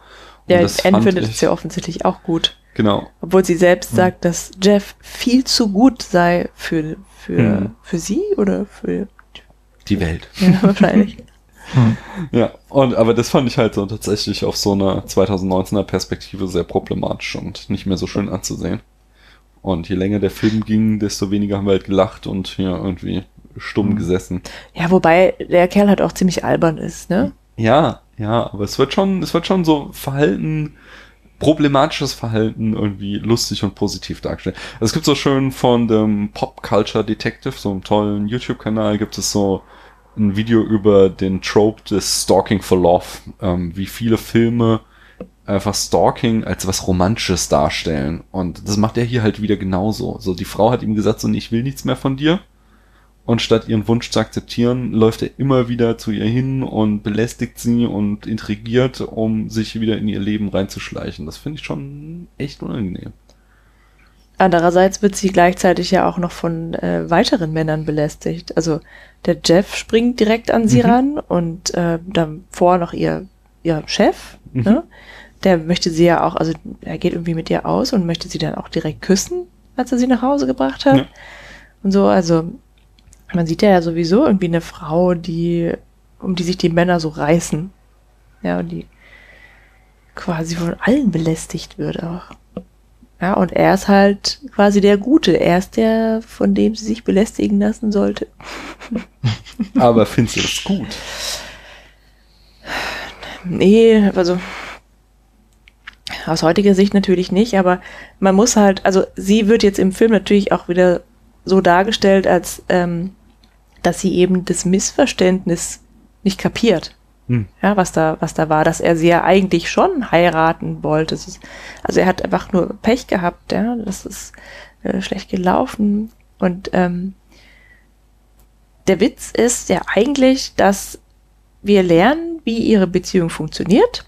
Die Regeln sind, man muss offen und ehrlich sein, sich aussprechen und darf keine Angst haben vor, vor eben direkten Fragen. Genau. Ja, aber das ist das erzählt Wichtigste für eine Beziehung. Bei diesem Frühstück am Anfang erzählen sie das. Und Genau, und da dann erzählt geht sie auch aber noch mal, die, ganz kurz nur, du darfst gleich weiterreden, nur sie, sie sagt da auch noch, wie unglaublich wichtig ihr Respekt in einer Beziehung ist. Und das fand ich dann mit dem weiteren Verlauf des Films merkwürdig.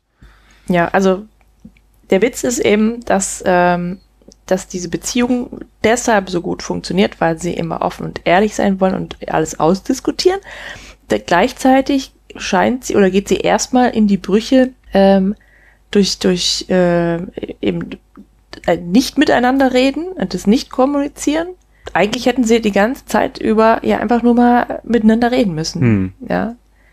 Weil, also um die Liebe an sich geht's ja da irgendwie gar nicht, dass sie sich nicht mehr mögen oder nicht, sondern sie denkt ja nur, dass er sie nicht liebt, weil er gesagt hat, er würde sie nicht heiraten und als er erfahren hat, dass sie gar nicht verheiratet sind, hat er ihr nicht direkt den Antrag gemacht, so wie sie es jetzt erwartet hätte. Ja. Also das ist ja nun wirklich ein ganz klassisches Missverständnis. Hm. Du meinst quasi, dass ähm, aus, äh, also dass, dass sie zwar etablieren, dass man offen, ehrlich und respektvoll miteinander umgehen soll, aber dass sie genauso wie der Typ äh, sich nicht an die Regeln hält. Nein, nein. Nein. Sie sagt, wichtig ist, dass man miteinander spricht Mhm. und offen und ehrlich ja. ist. Und genau das tun sie halt nicht. Ja. Und dadurch entsteht ja die Katastrophe. Mhm. Mhm. Aber die Katastrophe wird ja auch durch totale Missachtung der Regeln irgendwie wieder bewältigt. Am Ende Mhm. kommen sie ja zusammen, obwohl er sie nach allen Regeln der Kunst eigentlich verarscht Ja, und sie auch noch darauf reinfällt. Wenn sie es rausbekommt, versucht sie den Spieß umzudrehen mm, mm, stimmt, genau, sie Und- macht genau das Gleiche dann, ja. Also, und dadurch kommen sie wieder zusammen. Also es ist, ähm, ist vielleicht auch in dem Sinne eine Kritik daran, oder dass es ein Trugschluss wäre, es, äh, dass eine Beziehung nach bestimmten Regeln funktioniert Mhm. und dann läuft alles super, mm, ähm, sondern dass vielleicht so eine gewisse Flexibilität einfach auch ja. herrschen muss. Also ich weiß nicht, das wäre jetzt, äh, weil ich tatsächlich nicht ganz mir darüber im Klaren bin, was für eine Art von Beziehung dieser Film jetzt als gut oder vielleicht auch, oder ob er diese Beziehung jetzt als äh, toxisch oder so bezeichnen möchte. Ich finde es halt so problematisch, wie er dann im Verlauf des Films auch die Geschlechterrollen seiner Zeit immer mehr so in den Fokus rückt und ich finde auch irgendwie dann doch sehr konservativ bestätigt. Mm, Also ja. zum Beispiel, ne, zum Beispiel, wenn sich David dann eben krank stellt oder ähm, auf jeden Fall pflegebedürftig Ja. und sie kümmert sich dann als gute Hausfrau, bleibt sie Mhm. zu Hause bei ihrem Mann und kümmert sich um ihn Hm. und peppelt ihn wieder auf. Also und, und das wird irgendwie, habe ich das Gefühl, als was Gutes und Richtiges dargestellt. ja, Gen genauso wie das eine Ehefrau arbeitet nicht aus wirtschaftlichen Gründen wird das so vordergründig gesagt, aber es ist ja auch, also der Mann darf natürlich arbeiten, wenn er verheiratet ist, aber Frauen nicht. mm, Und dass sie dann rausgezogen wird, hat irgendwie auch so und gefeuert wird, hat ja auch irgendwie so. Also ich finde nicht, dass er, dass der Film das da kritisch irgendwie hinterfragt, Nein, sondern es ist einfach nicht. so, Ja. da ist er sehr in seiner Zeit verfangen und wir Mhm. gucken natürlich jetzt 70 Jahre, 80 Jahre fast später drauf und wir finden das problematisch, aber auf der, also, oder ich finde es problematisch, ich glaube ihr auch. Ja. ähm, aber auf der anderen Seite ist es irgendwie auch so ein, ein, ein Fragment, ein, ähm, ja, seiner Zeit. Und das ist natürlich auch spannend, das zu sehen, wie, wenn man das so gesellschaftlich dann vielleicht mal ähm, in den Blick rückt. Mhm. Also gerade diese Kaufhausszene, ähm, das ist was, was wir heute nicht mehr verstehen können, was ähm, ähm, das habe ich nachgelesen, das ist einfach, das äh, spiegelte eine gesellschaftliche Praxis in den USA ähm, wieder, wo es nach der Weltwirtschaftskrise eben verpönt war, wenn Haushälter zwei Gehälter haben, weil Mhm. einfach es so viele Arbeitslose gab, dass man sagte, ähm, äh, Frauen dürfen arbeiten, solange sie nicht verheiratet sind, aber sobald sie verheiratet sind, haben sie gefälligst zu Hause zu bleiben, um den Job für jemand anders frei zu machen. Äh, Das änderte sich übrigens dann, als äh, die USA in den Zweiten Weltkrieg einzogen und die Männer alle an die Front mussten. Dann waren die Frauen wieder sehr beliebt als Arbeitskräfte, aber Mhm. sobald der Krieg vorbei war, haben sie ihre Jobs alle wieder verloren und die ganzen Veteranen wurden dann wieder eingestellt. Also da spiegelt der Film wirklich nur wieder, was damals gängige Praxis war. Mm. Aber in diesen, also vielen anderen Punkten, es ist halt, äh, das ist auch so ein, so ein wiederkehrendes Thema, was wir haben, dass halt Hitchcock neben den ganzen Thrillern auch jedes Mal halt einen Beziehungsfilm macht. Er zeigt immer eigentlich Beziehungen in verschiedenen Stadien. Und so haben wir auch wieder, ähm, zum Beispiel in The Pleasure Garden ging es darum, den richtigen Mann zu finden. Ähm, in Der Mann, der zu viel wusste, darum, wer hat denn in einer Beziehung das Sagen quasi, so, so, so, wer hat die Hosen an, wenn ich das mal so sagen darf. Ähm, in Rebecca eben, genau wie in, in Vertigo, einer verstorbenen Frau das Wasser zu reichen. Äh, in Notorious und in Immer Ärger um Harry waren so die, das Anbahnen einer Liebe das Thema. In ähm, äh, Fenster zum Hof ist es so dieses sich nicht binden wollen. In äh, und in Dial M for Murder, so wie werde ich meine Frau wieder los und so ist das Thema dieses Films, ja, aber buchstäblich nicht. Und hier das Thema dieses Films ist halt so, ähm, was äh, macht eine Beziehung zu einer Beziehung, die funktioniert? Äh, ist so die Leitfrage und die Antwort, die Hitchcock so ein bisschen geben oder der Film, das Drehbuch so ein bisschen geben will, ist so, es ist nicht unbedingt Romantik, sondern irgendwie, es müssen zwei Leute sein, die zusammenpassen. Aber tatsächlich finde ich, funktioniert der Film selbst nicht so gut wie viele andere Beziehungsfilme von Hitchcock. Also mich haben in Notorious, äh, Rebecca oder Das Fenster zum Hof interessieren mich diese Beziehungen oder berühren mich viel mehr, als sie es hier tun. Ja, also wenn man den Film natürlich auch noch, das, das müssen wir ja auch machen, immer aus dem Genre-Aspekt anschauen, dann ist ja auch diese Beziehung, also eine Liebesbeziehung, ist ja da eigentlich auch immer im Zentrum, weil Mhm. es immer darum geht, wie die Geschlechter, glaube ich, auch immer, also es ist schon immer irgendwie klare Geschlechterrollen unterteilt und wie die so aufeinanderprallen, wie sie sich aneinander reiben und das dann in sehr abstrusen Szenen, in komischen Situationen und dann aber eben auch immer durch Dialoge vor allem, ja. Mhm. Und da passt es dann natürlich ganz gut rein, dass wir hier zwei, also zwar die unterschiedlichen Geschlechter haben, Mhm. aber eigentlich ist es dann eher durch diese Dreiecksbeziehung, dass wir so die verschiedenen Typen äh, präsentiert bekommen und wie die immer so ein bisschen eigentlich hinter dem Rücken des anderen interagieren. Ja. Also eben Jeff, der sich an die äh, Anne ranmacht und das quasi und David wie mit einbezieht und aber unter falschen, äh, unter einem falschen Vorwand. Und äh, eben auch David, der dann Jeff wieder ähm, eben aus, äh, dass dann der David N. Jeff wieder aus Ja. spannen möchte. Und ich finde so über diese Beziehungen, die oder da sind es dann eigentlich gar nicht die Gespräche, die direkt immer zwischen den Kontrahenten geführt werden. Also außer natürlich zwischen David und Anne, Ja. äh, sondern eigentlich immer eher auch über die anderen Beteiligten in diesem Dreieck. Hm. Und das funktioniert so äh, aus dem Sinne des Genres, finde ich schon richtig gut. Mhm. In diesem Zusammenhang so, ich habe so eine häufige Kritik, die an den Film ähm, herangetragen wurde, die ich gelesen habe, die in sehr vielen Rezensionen wiederkam, war so, dass der Film eigentlich von Situationskomik lebt, aber er nicht genug komische Situationen zu zeigen habe. Würdet ihr dem Hm. zustimmen, so dass es phasenweise ein bisschen langatmig ist?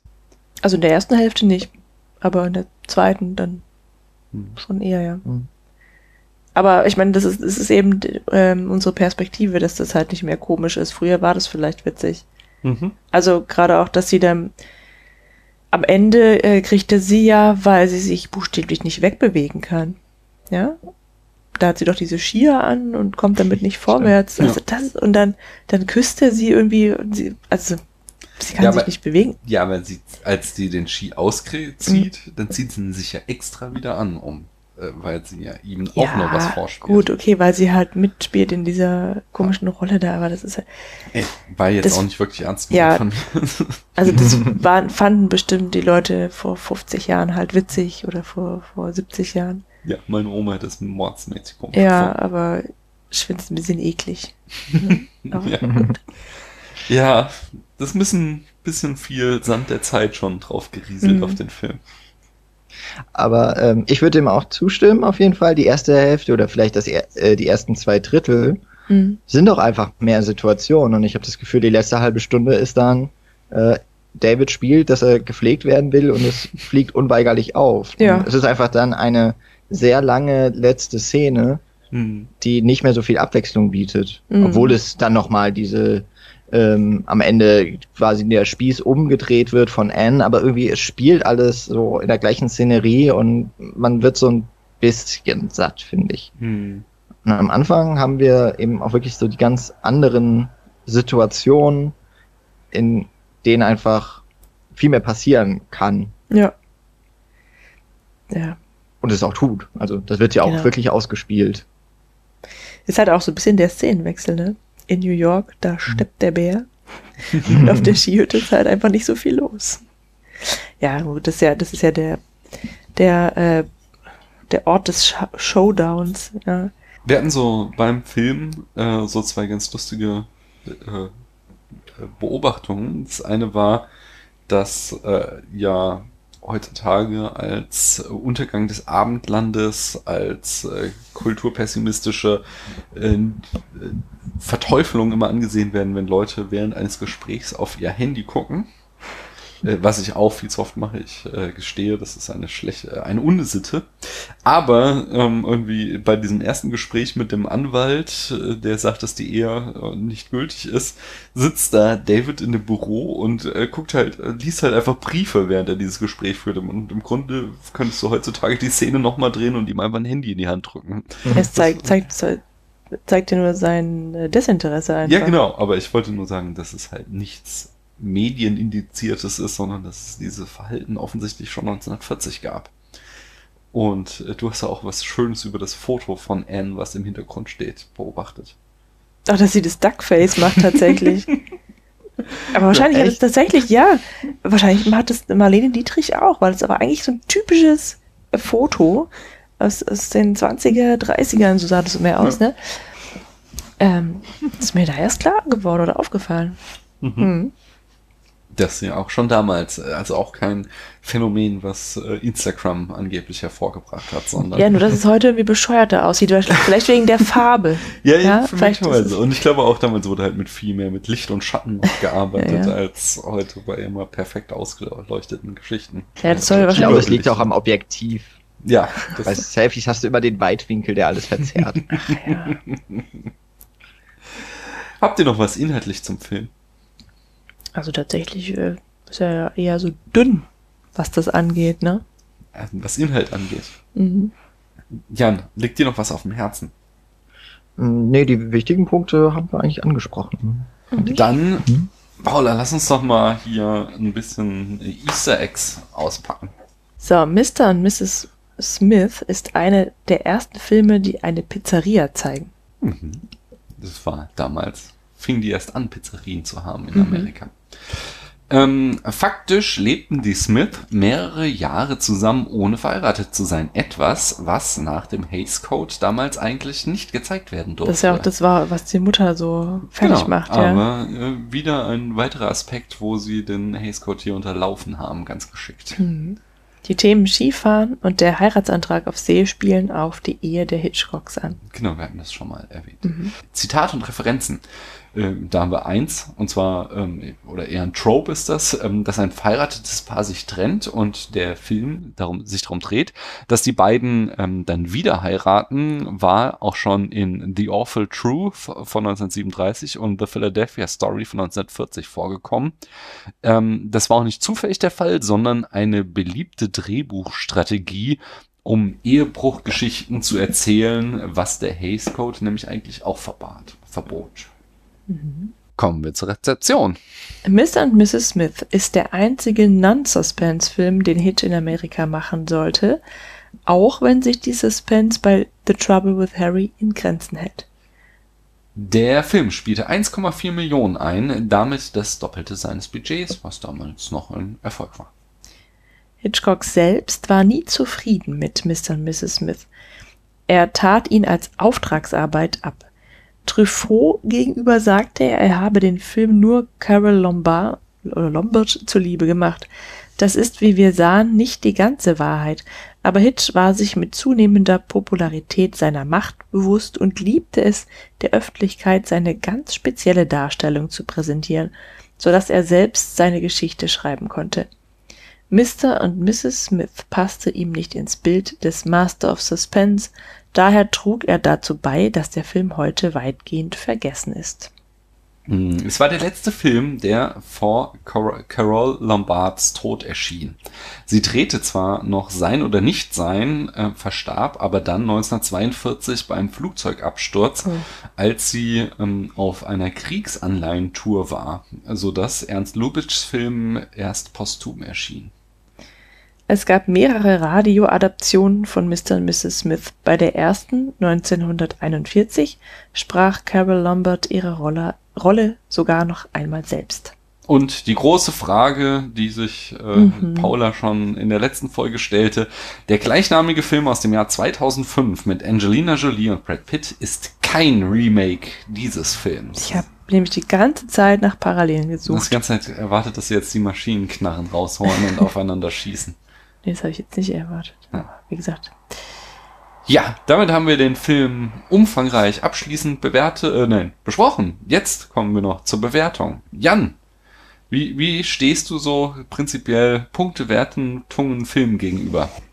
Ähm, ich nutze ja Letterboxd und auch wenn ich da jetzt bei meinen letzt eingetragenen Filmen noch keine Sterne vergeben habe, also so auf einer Skala 0 bis 10 ist es ja umgerechnet, das kriege ich schon hin. Ah, aber bei uns gibt's ja die Skala von 1 bis 100 Punkten. Und Oh. äh, auf dieser musst einfach du eine jetzt, Null hinten dran. Hey. Genau. Einfach in Zehner-Schritten.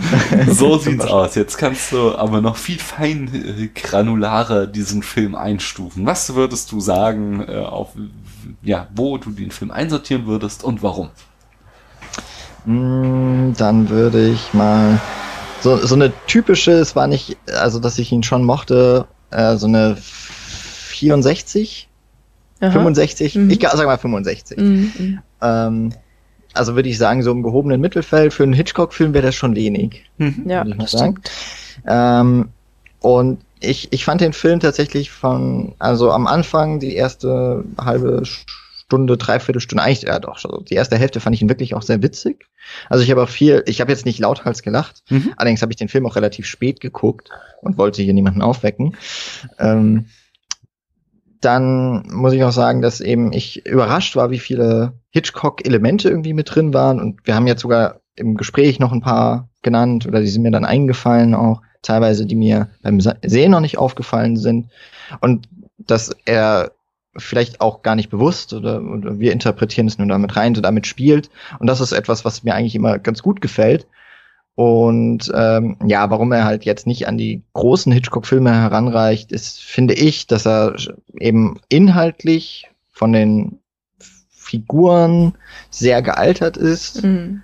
und dadurch sich tatsächlich der, ja, so die Rezeption, finde ich, doch deutlich schmälert. Mm, Und am Ende geht ihm halt auch so ein bisschen die Luft aus. Also er ist Mhm. nicht durchgehend so erstklassig wie am Anfang noch. Ja. Ja. Aber trotzdem finde ich, sollte man ihn nicht vergessen, vor allem weil das so ein bisschen auch ein Kuriosum in seinem, äh, in seinem Filmschaffen ist. Wenn man jetzt mal Tr Trouble with Harry so als sehr auch noch humorigen Film mal noch mit reinnimmt, dann sind das so seine einzigen wirklichen Komödien. Ja. Zumindest in den USA. Ja. Ja, also ich war tatsächlich, ähm, gerade bevor du deine Punktewertung begründet hast, war ich noch dabei zu überlegen, ob ich ihm 50 oder 55 Punkte gebe, so ungefähr. Aber ähm, du hast ihn jetzt gerade wieder ein bisschen aufgewertet, weil ich jetzt dann doch sehr am, am äh, Ende, also das Ende des Films war sehr stark in meinen Gedanken, aber am Anfang ist er tatsächlich doch ziemlich witzig und deswegen kriegt er immerhin noch 60 Punkte von mir. Ähm, wegen dieser albernen, Klamauk, klamaukartigen Szenen. Aber es ist tatsächlich ein Film, den ich nicht nochmal anschauen muss. Da, warum habe ich mir jetzt hier die DVD gekauft? Ja, du das konnte ein- man ja nicht wissen. Ne? Äh, wel welche Version hast du gesehen? Hast du eine Blu-ray bekommen, Jan, oder hast du DVD? Also ich habe nach Blu-rays Ausschau gehalten, Mhm. weil ich ganz, also ich sammle Hitchcock-Filme, die auf Mhm. Blu-ray erscheinen. Mhm. ähm, und da habe ich jetzt bei 2001 bestellt. Mhm. Ähm, also das ist diese, also anscheinend auch in der Reihe Arthouse da von Spiegel Mhm. erschienen. Es ist eine schöne Verpackung. Äh, ich weiß nicht, ob ihr die DVD auch habt. Genau, also du hast die DVD jetzt, nicht die. Mhm, die genau. Ja. Und äh, das, es hat mich dann doch, also es lag jetzt nicht nur am Beamer, das zugrunde liegende Master war wohl nicht sonderlich gut, weil Nee, auch die ja. Schärfe teilweise wirklich nicht mehr richtig saß. Also das, das war wohl schon eine ziemlich durche Filmkopie, die da herangezogen wurde. Ja, ja, das hat mich auch so ein bisschen genervt, dass das Bild teilweise echt schwer zu erkennen war, weil es echt, ja, doch, es gab so ein paar Szenen, die wirklich, wirklich unscharf waren. Siehst du, ist mir gar nicht Hast du aufgefallen. wieder zu viel getrunken beim Schauen? Bitte? Nein, das ist ein Gerücht, natürlich haben wir den Film nüchtern geguckt. So eine Frechheit. äh, ich bleib aber noch unter euch, äh, unter euren Wertungen, weil ähm, bei mir haut das Ende tatsächlich noch stärker rein. So, also ich, die erste Hälfte, da gehe ich voll mit, da hatte ich echt viel Spaß gehabt. Die Pizzeria-Szene, die, äh, wie gesagt, also die, diese, diese Tanzclub-Szene, die fand ich richtig gut. Auch so die erste Streitszene, aber je länger der Film geht, desto unangenehmer wird es einfach und deswegen, äh, ja, ich sag mal, 57 Punkte kriegt er von mir. Ja, gut. Das wäre noch nah beisammen, würde Ja. ich mal sagen, auf der Skala. Geht, Genau. ne? Also er ist nicht ganz schlecht, aber nicht ganz gut. Ich glaube, darauf können wir Mhm. uns ganz gut Mhm. einigen. Ja, äh, Jan, erzähl, wir haben gar nicht so, wir haben irgendwie äh, vorhin vorausgesetzt, jeder kennt die Cine Couch, was natürlich bestimmt absolut der Fall ist. Aber erzähl doch noch mal so, ähm, was man bei euch hören kann und was demnächst vielleicht noch ansteht, damit die Leute auch mal rüberschalten. ähm, bei uns auf der Cinecouch podcaste ich mit zwei ehemaligen Kommilitonen, nämlich Michi und Nils. Äh, wir haben ja Filmwissenschaft studiert und sind darüber dann dazu gekommen, wir nehmen jetzt mal unsere Diskussion auf und besprechen ganz ähnlich wie ihr einen Film pro Folge. Ähm, ein bisschen weniger strukturiert vielleicht, manchmal auch ein bisschen unvorbereiteter, aber wir versuchen doch immer auch so ein bisschen mit einem analytischen Blick daran mit ranzugehen und mit unserem erworbenen Wissen dann irgendwie hier um uns zu schmeißen. Mhm. Ähm, und ihr könnt auf cinecouch.net, glaube ich, 344 Folgen im Moment äh, hören. Wir haben jetzt gerade, ähm, ich weiß jetzt nicht genau, wie schnell diese Folge erscheint, also, aber wir nehmen ja gerade im August auf und im August war jetzt bei uns Sommerpause, Mhm. die wir uns wegen Dienst und sonstigen Reisen mal auch gegönnt haben. Und ansonsten, ja, wir sind uns noch nicht ganz sicher, womit wir wieder reinsteigen. Mhm. Aber in letzter Zeit waren es auch wieder eher, sind wir so in die Filmgeschichte auch reingegangen und haben gar nicht mehr so viel Aktuelles besprochen. Also stünde da jetzt eigentlich mal wieder ein Kinofilm an. Ah ja. Mhm. Ja, gut. Ah ja, und im Oktober, der Horror-Oktober wird sicher Thema sein. Ja, der kommt auch bald wieder. Ich sehe gerade, äh, ich habe zuletzt von euch äh, Last Action Hero gehört. Ich, da war der viel zu streng. Der Film ist viel besser, als ihr ihn besprochen habt. aber weiß ich liebe den Film. Ja, genau, du warst noch der, der auf der positiven Seite war, aber Michi und Nils, die haben da ganz schön viel rumgekrittelt. Da war ich nicht einverstanden mit. Aber Das müssen wir dann nochmal ausdiskutieren. Aber den analytischen Blick, den konnte man da auf jeden Fall sehr gut hör- heraushören. Hat mich äh, teilweise, musste ich es zugeben, dass ihr da äh, den einen oder anderen richtigen Punkt getroffen habt, aber ich liebe den Film halt auch, von daher war ich da nicht hundertprozentig einverstanden. Aber es ist äh, auf jeden Fall immer. Äh, Oh, den habe ich doch gesehen. Das ist der Ja, mit dem Schwarzenegger. Der Ja. in die Wurde- richtige Welt reist. Ja, ja, ja, genau, mhm, ja, ja. mhm. Den haben wir, wir haben mal vor Jahren so eine Folge gemacht, wo wir eine Reihe von Filmen geguckt haben. Mhm. Ähm, da, da hatten wir so eine Wette. Ich musste dir Filme vorschlagen und du musstest gucken, ob du sie gut findest. Und ich habe die Kassen Bier gewonnen, weil du sie fast alle gut fandest, außer Superman. Das darf jetzt nicht der Christian. Ne? Das hat er schon gehört. Ah. Hatten wir schon Streit mit. Oh, naja. So nachtragend ist er ja nicht. ja, nee, das, das im Glück Augenblick, gehabt, ne? genau, haben wir, haben wir noch eine gute Beziehung bis hierher. Ja, es wäre ja dann auch, also du müsst ja auf mich sauer sein, Daniel. Ja. Und du hast, aber ja, du hast ja gedacht, dass ich ihn gut von, finde. Genau, also, dann, aber ich hm? habe ja auch von Christian noch nicht gehört, äh, die Paula, also ist ja so ein schlechter Mensch, die findet Superman nicht gut. Und ich habe ja auch meine Probleme mit dem Film. Anyway, es ist ein anderes Thema, was wir an einem anderen Abend vielleicht nochmal ausführlicher besprechen werden. Bis hierhin danke ich euch, dass ihr uns zugehört habt. Wenn euch das gefallen hat, dann ihr wisst schon so, äh, ihr könnt ja mal irgendwie so auf Facebook oder auf Twitter äh, diese Folge teilen und sagen, Mensch, das war ja toll. Oder auf Instagram oder wo man das immer macht. Ihr könnt aber auch, geht doch mal aus der Tür raus, klingelt bei euren Nachbarn und sagt denen, die sollen den Spätfilm hören. Was? Ich würde das niemals machen bei den Nachbarn. Ja, aber das wären ja auch unsere Nachbarn, dann wüssten ja, was wir so treiben. Ja, aber würdest du jetzt da hingehen und sagen, hört jetzt mal die Cine-Couch? äh, Also- Jetzt kommt drauf an. So, d- Also, jetzt der- nicht wegen der Cine-Couch, sondern nicht manchen unserer Nachbarn würde ich schon nicht so eine Couch empfehlen. Das Dankeschön. besprechen wir mal äh, Ich, jenseits ich des würde eine. Challenge mal an äh, euren Zuhörern ans Herz legen. Macht doch mal ein Duckface und äh, könnt ihr auf diese Folge dann hier verweisen. Das ist doch super, ein Duckface. Aber in Schwarz-Weiß. Stimmt, Mit, ja. äh, mit Hashtag Spätfilm, bitte. Ja. Super. Danke, Jan, dass du da warst. Es hat mir sehr viel Spaß gemacht. Ich weiß nicht, wie es Paula fand. Also ich fand es super spaßig hier. Ah, das Meine ist doch Güte. sehr schön. Und äh, in dem Sinne bist du auch gern mal wieder da. Vielleicht auch mal wieder zu einem Hitchcock. Hm? Genau, Ja, zu, einem, zu einem besseren Hitchcock, aber ist nicht Ja, schwer, ach, ne? da- Du hattest dir ja eigentlich einen anderen gewünscht. So, und ich glaube, der, der, den Wunsch, den werden wir irgendwann nochmal äh, erfüllen. North Ja, by Northwest. Ach so. ja, da kommen wir doch noch bestimmt zu. ja, ja. Welcher ist das noch? Das, Das ist, ist- der, der, Mit der berühmten Szene mit dem Flugzeug. das ist doch der unsichtbare Tag. Dritte. Genau. Nee, der dritte Mann. Nee, Der, ah, irgendeiner von diesen drei. Der unsichtbare Dritte ist es, glaube ich. Den habe ich mir jetzt im Zuge übrigens auch bestellt, weil den Ja. hat, der fehlte mir noch Ah, in meiner, bei meinen. Blu-rays. Also den konnte ich dann noch mitbestellen. Und warum? Äh, ja, warum- ich muss. Hm. Sorry. Nee, warum haben wir den nicht besprochen? Weil ich hier bei der Vorbereitung schon so weit war, dass äh, Ach als Jan so. sagte, ach, den würde ich auch gucken, habe ich gesagt, boah, das wird sich ja voll anbieten, dann muss ich nicht nochmal den zweiten Film vorbereiten. Hm. Schade. Ich Sonst bin ja flexibel. Ja, den hättest du ja eh besprochen. Den hast du dir gewünscht, den Film, den wir gerade besprechen. Verdammt, ich war's. Ja, du dachtest, das wäre der Film mit Angelina Jolie. Nein, das dachte ich nicht. Das, wie sagt man denn, was denn das, das Pre-Make dann quasi? Die Vorlage. Ja, ich glaube, wir fransen aus, in dem Sinne. Aber Jan wollte noch was sagen. Achso, Ja, ich wollte mich auch nochmal bedanken. Mhm. Dass, äh, also ich habe es ja am Anfang schon gemacht, ähm, aber es hat mir sehr viel Spaß gemacht bei euch. Und ähm, ihr müsst dann natürlich auch, die, bevor wir mit Hitchcock dann bei euch weitermachen, finden wir auch noch einen guten Anlass, dass ihr bei der Cinecouch dabei seid. Jawohl. oh ja, sehr gerne. Dann setzen wir euch mal bei euch, uns mal bei euch aufs Sofa. Genau. Haha. Gerne Genau. auch so mit Filmgeschichte, da sind wir immer sehr begeistert, sowas zu gucken. Sehr begeistert. Gut, dann Wunderbar. äh, macht's gut, danke und tschüss. Danke und tschö. Man hört sich. Tschüss.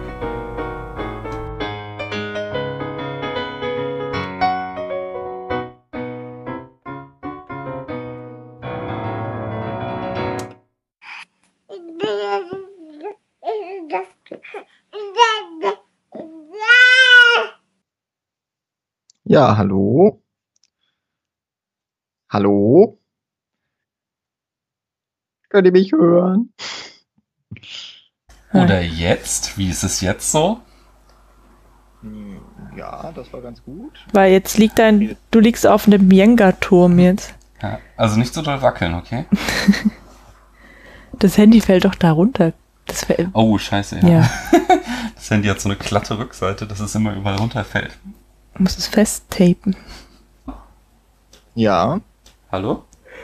Hallo? Oh, jetzt hört ihr mich nicht Also mehr. ich höre nix. Ich höre ihn auch nicht mehr, das könnte das Problem Okay. Äh, Moment, da muss Aber- ich euch ja schreiben. Ja, Ah. ich sehe, dass du redest. Jetzt Okay. kommst du im Audio-Interface an, aber nicht mehr auf unseren Kopfhörern. Einen Moment, das müssen wir jetzt noch hinkriegen. ähm, Alles redet du nur schön weiter. Kannst, Okay. kannst du auch was Ihr könnt mich ja jetzt eh nicht hören, dann kann ich ja lada da, da, da, da Ähm, sagen. So, jetzt, jetzt, jetzt müssen wir Okay. in diese blöde Routing-Matrix nicht tief Oha. einsteigen. Da sind wir ja richtig verwöhnt mit unserem ganz simplen, wir nehmen selber Tonsspuren auf, haben halt am Ende ein bisschen mehr Arbeit vielleicht, aber wer weiß das schon. Skype Speaker. Manchmal- Jetzt red noch mal was. Das, ja, ich rede du, einfach aber- weiter. Oh. Noch nichts Nochmal? mit Erfolg. Ja, ich rede. Und äh, rede immer noch und Ja. versuche bei euch auch anzukommen. Ah. Ich will noch nicht so ganz. haben wir noch Skype Speaker. Bist du Aber- noch am Reden? Ich bin immer noch da, ja, ja. Stark an. Und äh, ich hoffe, ihr hört mich. Oder es klingt nicht so. Wahrscheinlich nicht. Aber Auf jeden Fall höre ich euch immer noch. Und stimmt, das muss ja. es klingt interessant, das Tippen zu hören. Ich bin ja auch erstmal mal ganz froh, dass. Ja, ich rede. Ah, du redest, ich sehe deinen Ah, Ausschlag. Okay, aber wohl noch nicht mehr. Hm. Ah, Ach, wie ich das hasse. I feel Da you. geht der Jan rein, wo kommt er dann wieder raus? Oder du musst halt auch was anderes nehmen als den Jenga-Turm. Äh, aber kannst du uns denn einigermaßen hören, Jan? Meinst du, wir können so ein Gespräch führen? Ähm, also es ist ein bisschen anstrengend. Hm, Hm. okay. Aber. Hallo? Könnt ihr mich jetzt hören? Aha. Ah, ich hab dich. Da war was, da war was. Ich Hallo? Ja. Hallo. Hallo. Boah, voll laut. Ich wusste ja nicht, dass ihr jetzt schon aufnehmt, also muss gar nicht so genau reinhören. Hast du wirklich die ganze Zeit freigesprochen oder hast du dir vielleicht irgendwie ein Buch zur Hand genommen und vorgelesen? Oh, das wäre eine gute Idee gewesen. Hier liegt aber nur ein Darmstadt-Krimi. Hm. Ich komme an, hoffentlich. Aha, Auch hier ein. rein. Ich höre die ganze Zeit so ein Verkehrsrauschen, Ich hab hier. Hast du aber das ist nicht Das von ist- uns. nee, Doch, das ist Von? uns. Das ist Hm. Ich höre das aber nur über die Kopfhörer. Das Ich sehe komisch. das Problem. Was war denn das? Das. Aber War das ein Insekt? Ah. Okay.